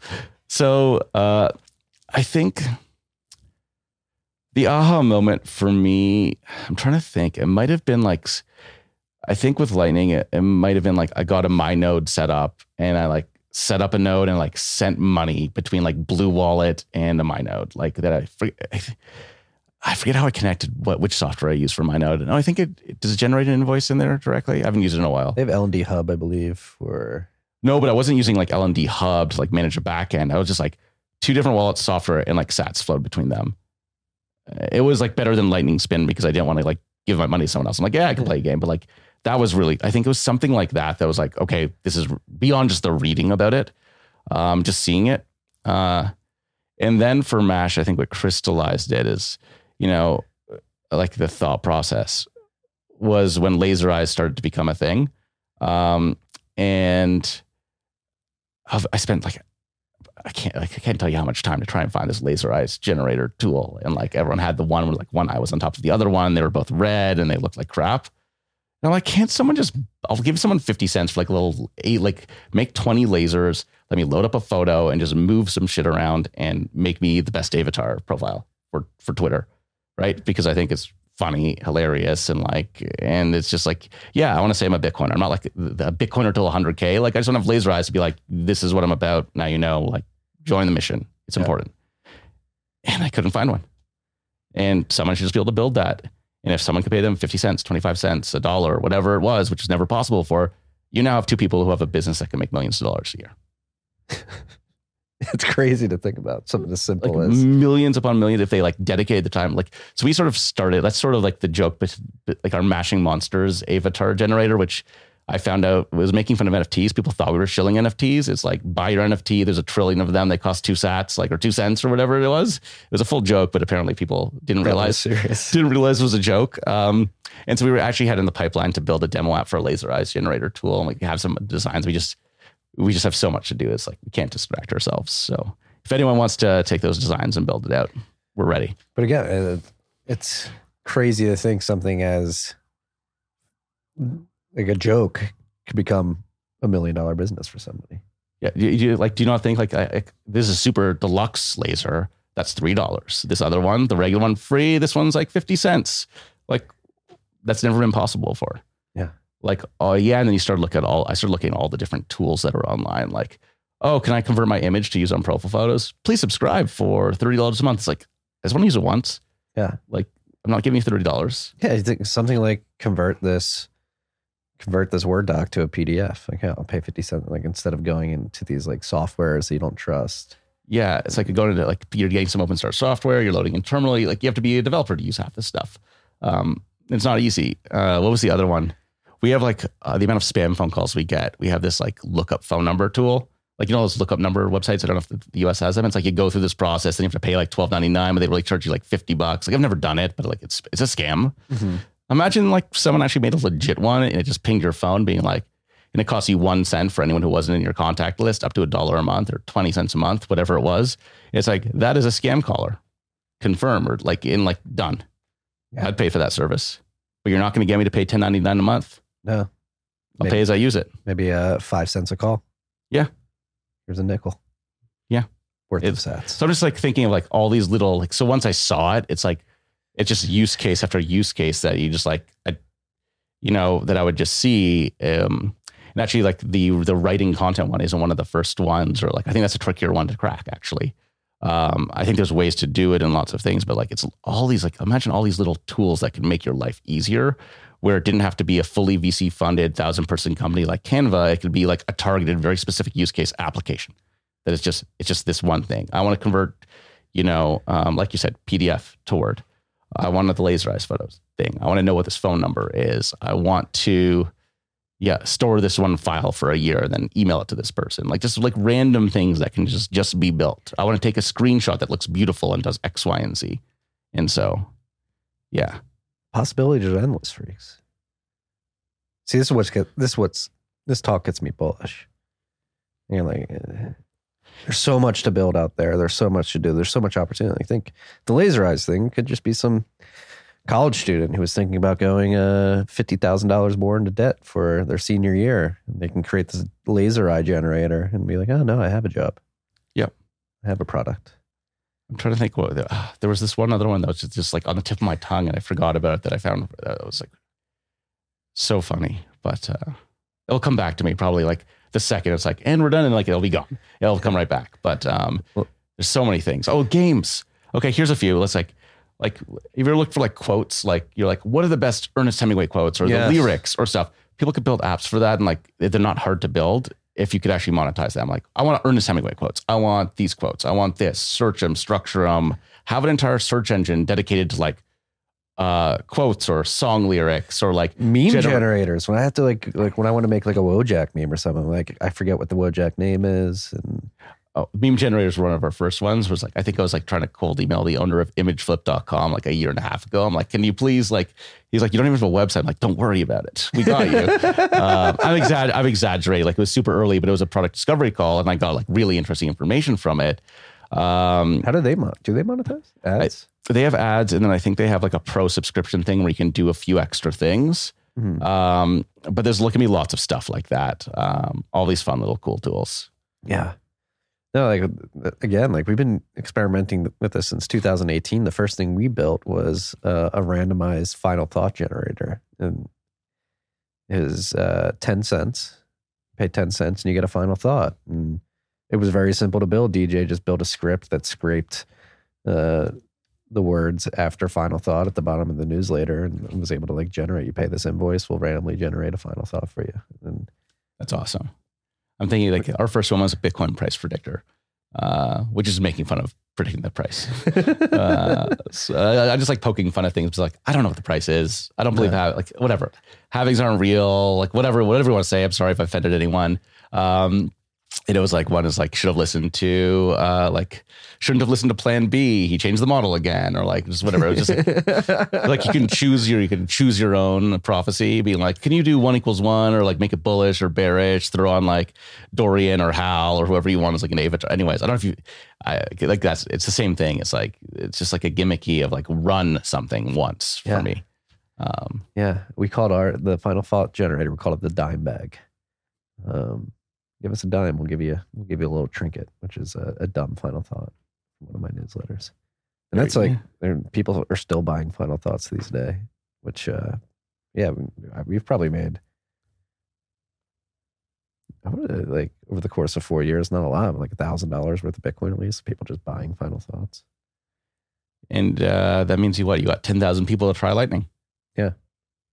so yeah it's like the more people that try these little things Or it's like one person who just wants ten thousand thoughts, even though there aren't ten thousand final thoughts yet. But they're like it's the same one but i can't get a refund i wish i could call visa That's another thing. Man. Like, how do you think about that? Like refunds, chargebacks as you're building Mash out.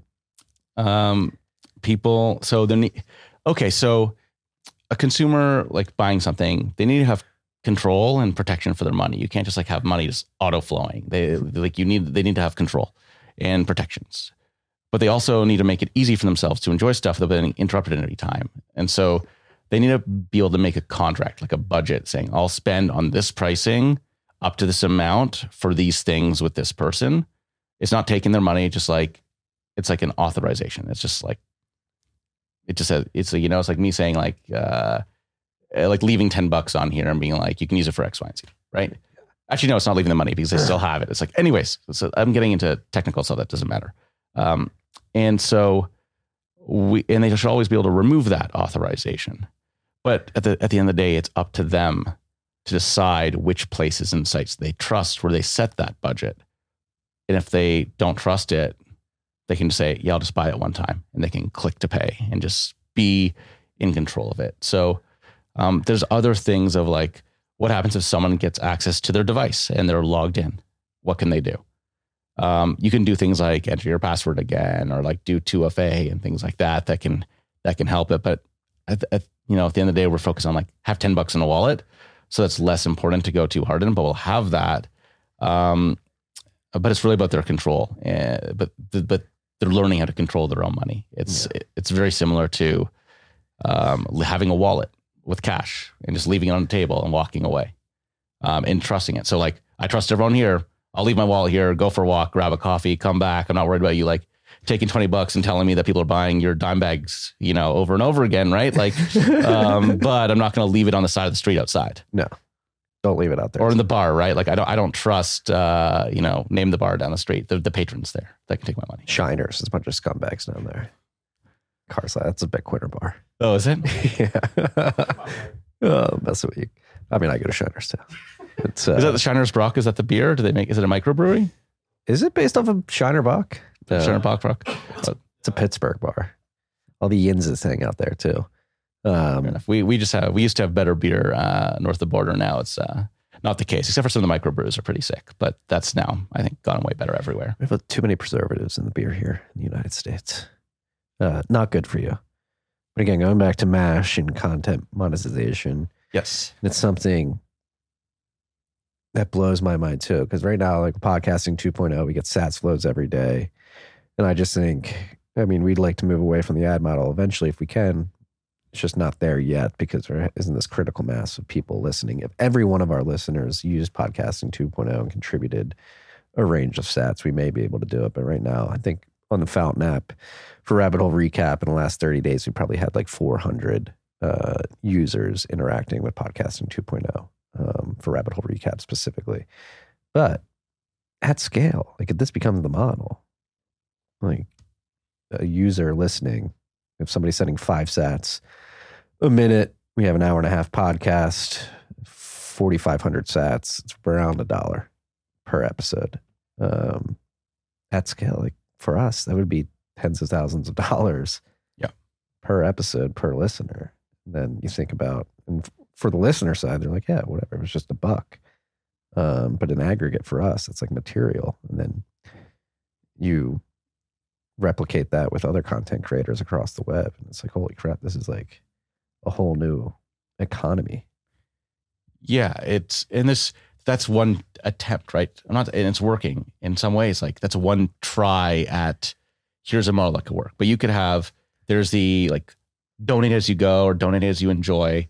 There's the forced payment maybe for specials. There's the like extra exclusive behind the scenes hot take. There's like you can do you can do like vote or like send uh, pay to do a shout out and like if the top three people get on and it's like a it's like a blind auction for the shout out you can do all these like little things you can have like yeah like vote on the topic or the one of these four tough questions that the you know person that i'm hosting has to answer i'm, I'm making this stuff up where they like one is like direct engagement one's community one's for content one's to listen one's optional or like have a special button that people can click and it like it's almost like the fan meter but it's like the enjoyment meter. Then you know which part of stuff. Like I'm just making, not making these up. We've thought about them a lot, but like these are just the beginning things. You can do anything, and people are going to try all these new different approaches. So I think the fact that that's already happening um, is pretty incredible. And it's not just because Bitcoiners want to try it. That's not the reason why they're doing it. They're doing it because of the stuff you're doing, and so it applies everywhere.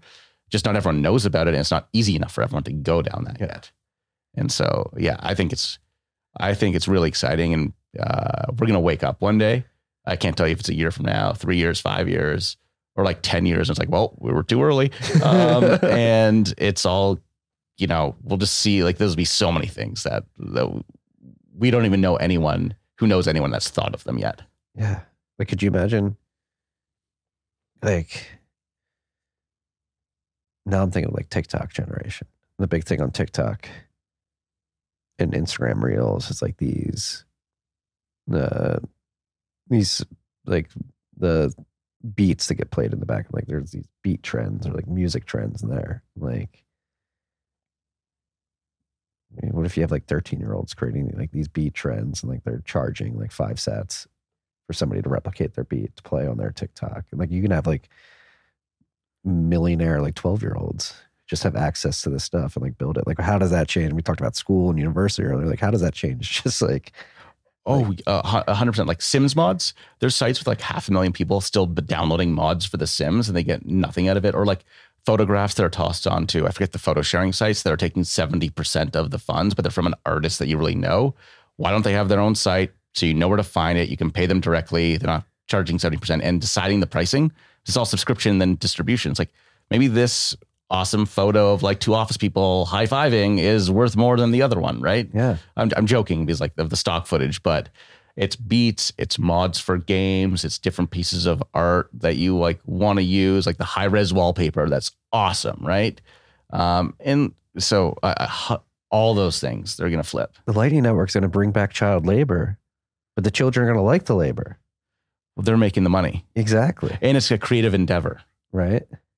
Right? So think about what that does. Like, what if like what if my kids uh, turn like ten and they're making more money than me because they're like know how to engage social media better and like create these tools? I don't know if I'd call that child labor. I'd call it like they're building a business on their own. Yeah. No, but Uh, like we for the meme, like we're bringing back child labor. People are like, oh, that's terrible. And then like they dig into it. It's like, oh no, this is good. Oh, I don't know the meme. I mean, child labor just a meme in general. Like picture like children working in chimney factories or coal factories, and Fair enough. I haven't seen I haven't seen that one before. So I'm like, I don't know how to or maybe maybe a statement. maybe a better way to to to word it is we're we're putting the kids back to work. Okay, I'll laugh at that one. I'll laugh at that one. I'm trying to think of like, yeah, it's like if instead of like when I was like 13 or whatever, burning CDs and like weird mixes and selling them and like selling random things online, I could have made some beats and done different stuff. I probably would have done it. Um, I'm just thinking about myself. It's like, eh, and like accepting credit cards back then online was actually crazy. It was like 30% charges uh, to like accept a credit card online. It's like 98, 7 Yeah, just wild. And still the three and a half to five percent plus all the other fees they don't tell you about. It's sort of bananas. yeah. Well, they, they even I mean, because of the nature, the open source nature of all this too. Like, since the kids don't have to ask for permission, they don't have to spin up an LLC. They don't have to. Nope. Um, they don't have to get a bank account, get a credit card. Like, how does that change? Like, Yeah, and the computer and their pen can run the node. yeah, I'm, I'm joking, but like you know, it's like we think of how powerful phones are right now. Think about you know what they'll be able to do. yeah. It's going to be fascinating. This has been a fascinating conversation, Jared. I've had a blast. I'm happy we did this. We're gonna have to do it again. What um, what should the freaks know about Mash that we haven't talked about yet? Um, we've just opened up our platform so people can sign up and start earning and get all their stuff set up, get a lightning address if they want, and just I think that's it. Getmash.com. Just go to guides and there's like a start button and you can test it out. Um, I'm trying to think of what else to show. You can uh, follow us at get at getmash on Twitter. I'm Jared NXX, J A R E D N X X. Uh, we'll link to all this in the show notes. Okay, fair enough. So I'll stop doing that. But I think the cool things that we've launched is um, we've launched some Bitcoin books um, uh, where you like paper chapter. I think they're cool to check out. And like, yeah, I think it's just ta take a look at what we have. We'll have some links on our side and uh, we'd love to get all your feedback and what you love, what you hate, and, and everything else in between. Well, thank you for doing what you do. I think it's really going to push the space forward and bring the monetized web that we've been talking a lot about on this podcast to more people. I mean, it's been happening, but like I said, I'm extremely happy that somebody uh, from a product standpoint of your caliber has come and focused your energy on this because I think the experiences that you're building are going to make it easier, which is the biggest problem with Bitcoin. It's just not as easy as it can be. Yes, I I appreciate the compliment. We'll find out. Let's let's leave the jury out for what we do. Um, find out find out if I'm good, but it's really a team. I'll say it's a team. It's the entire team. Um, there's eight of us working really really hard, uh, and hopefully I can help with some of our big decisions.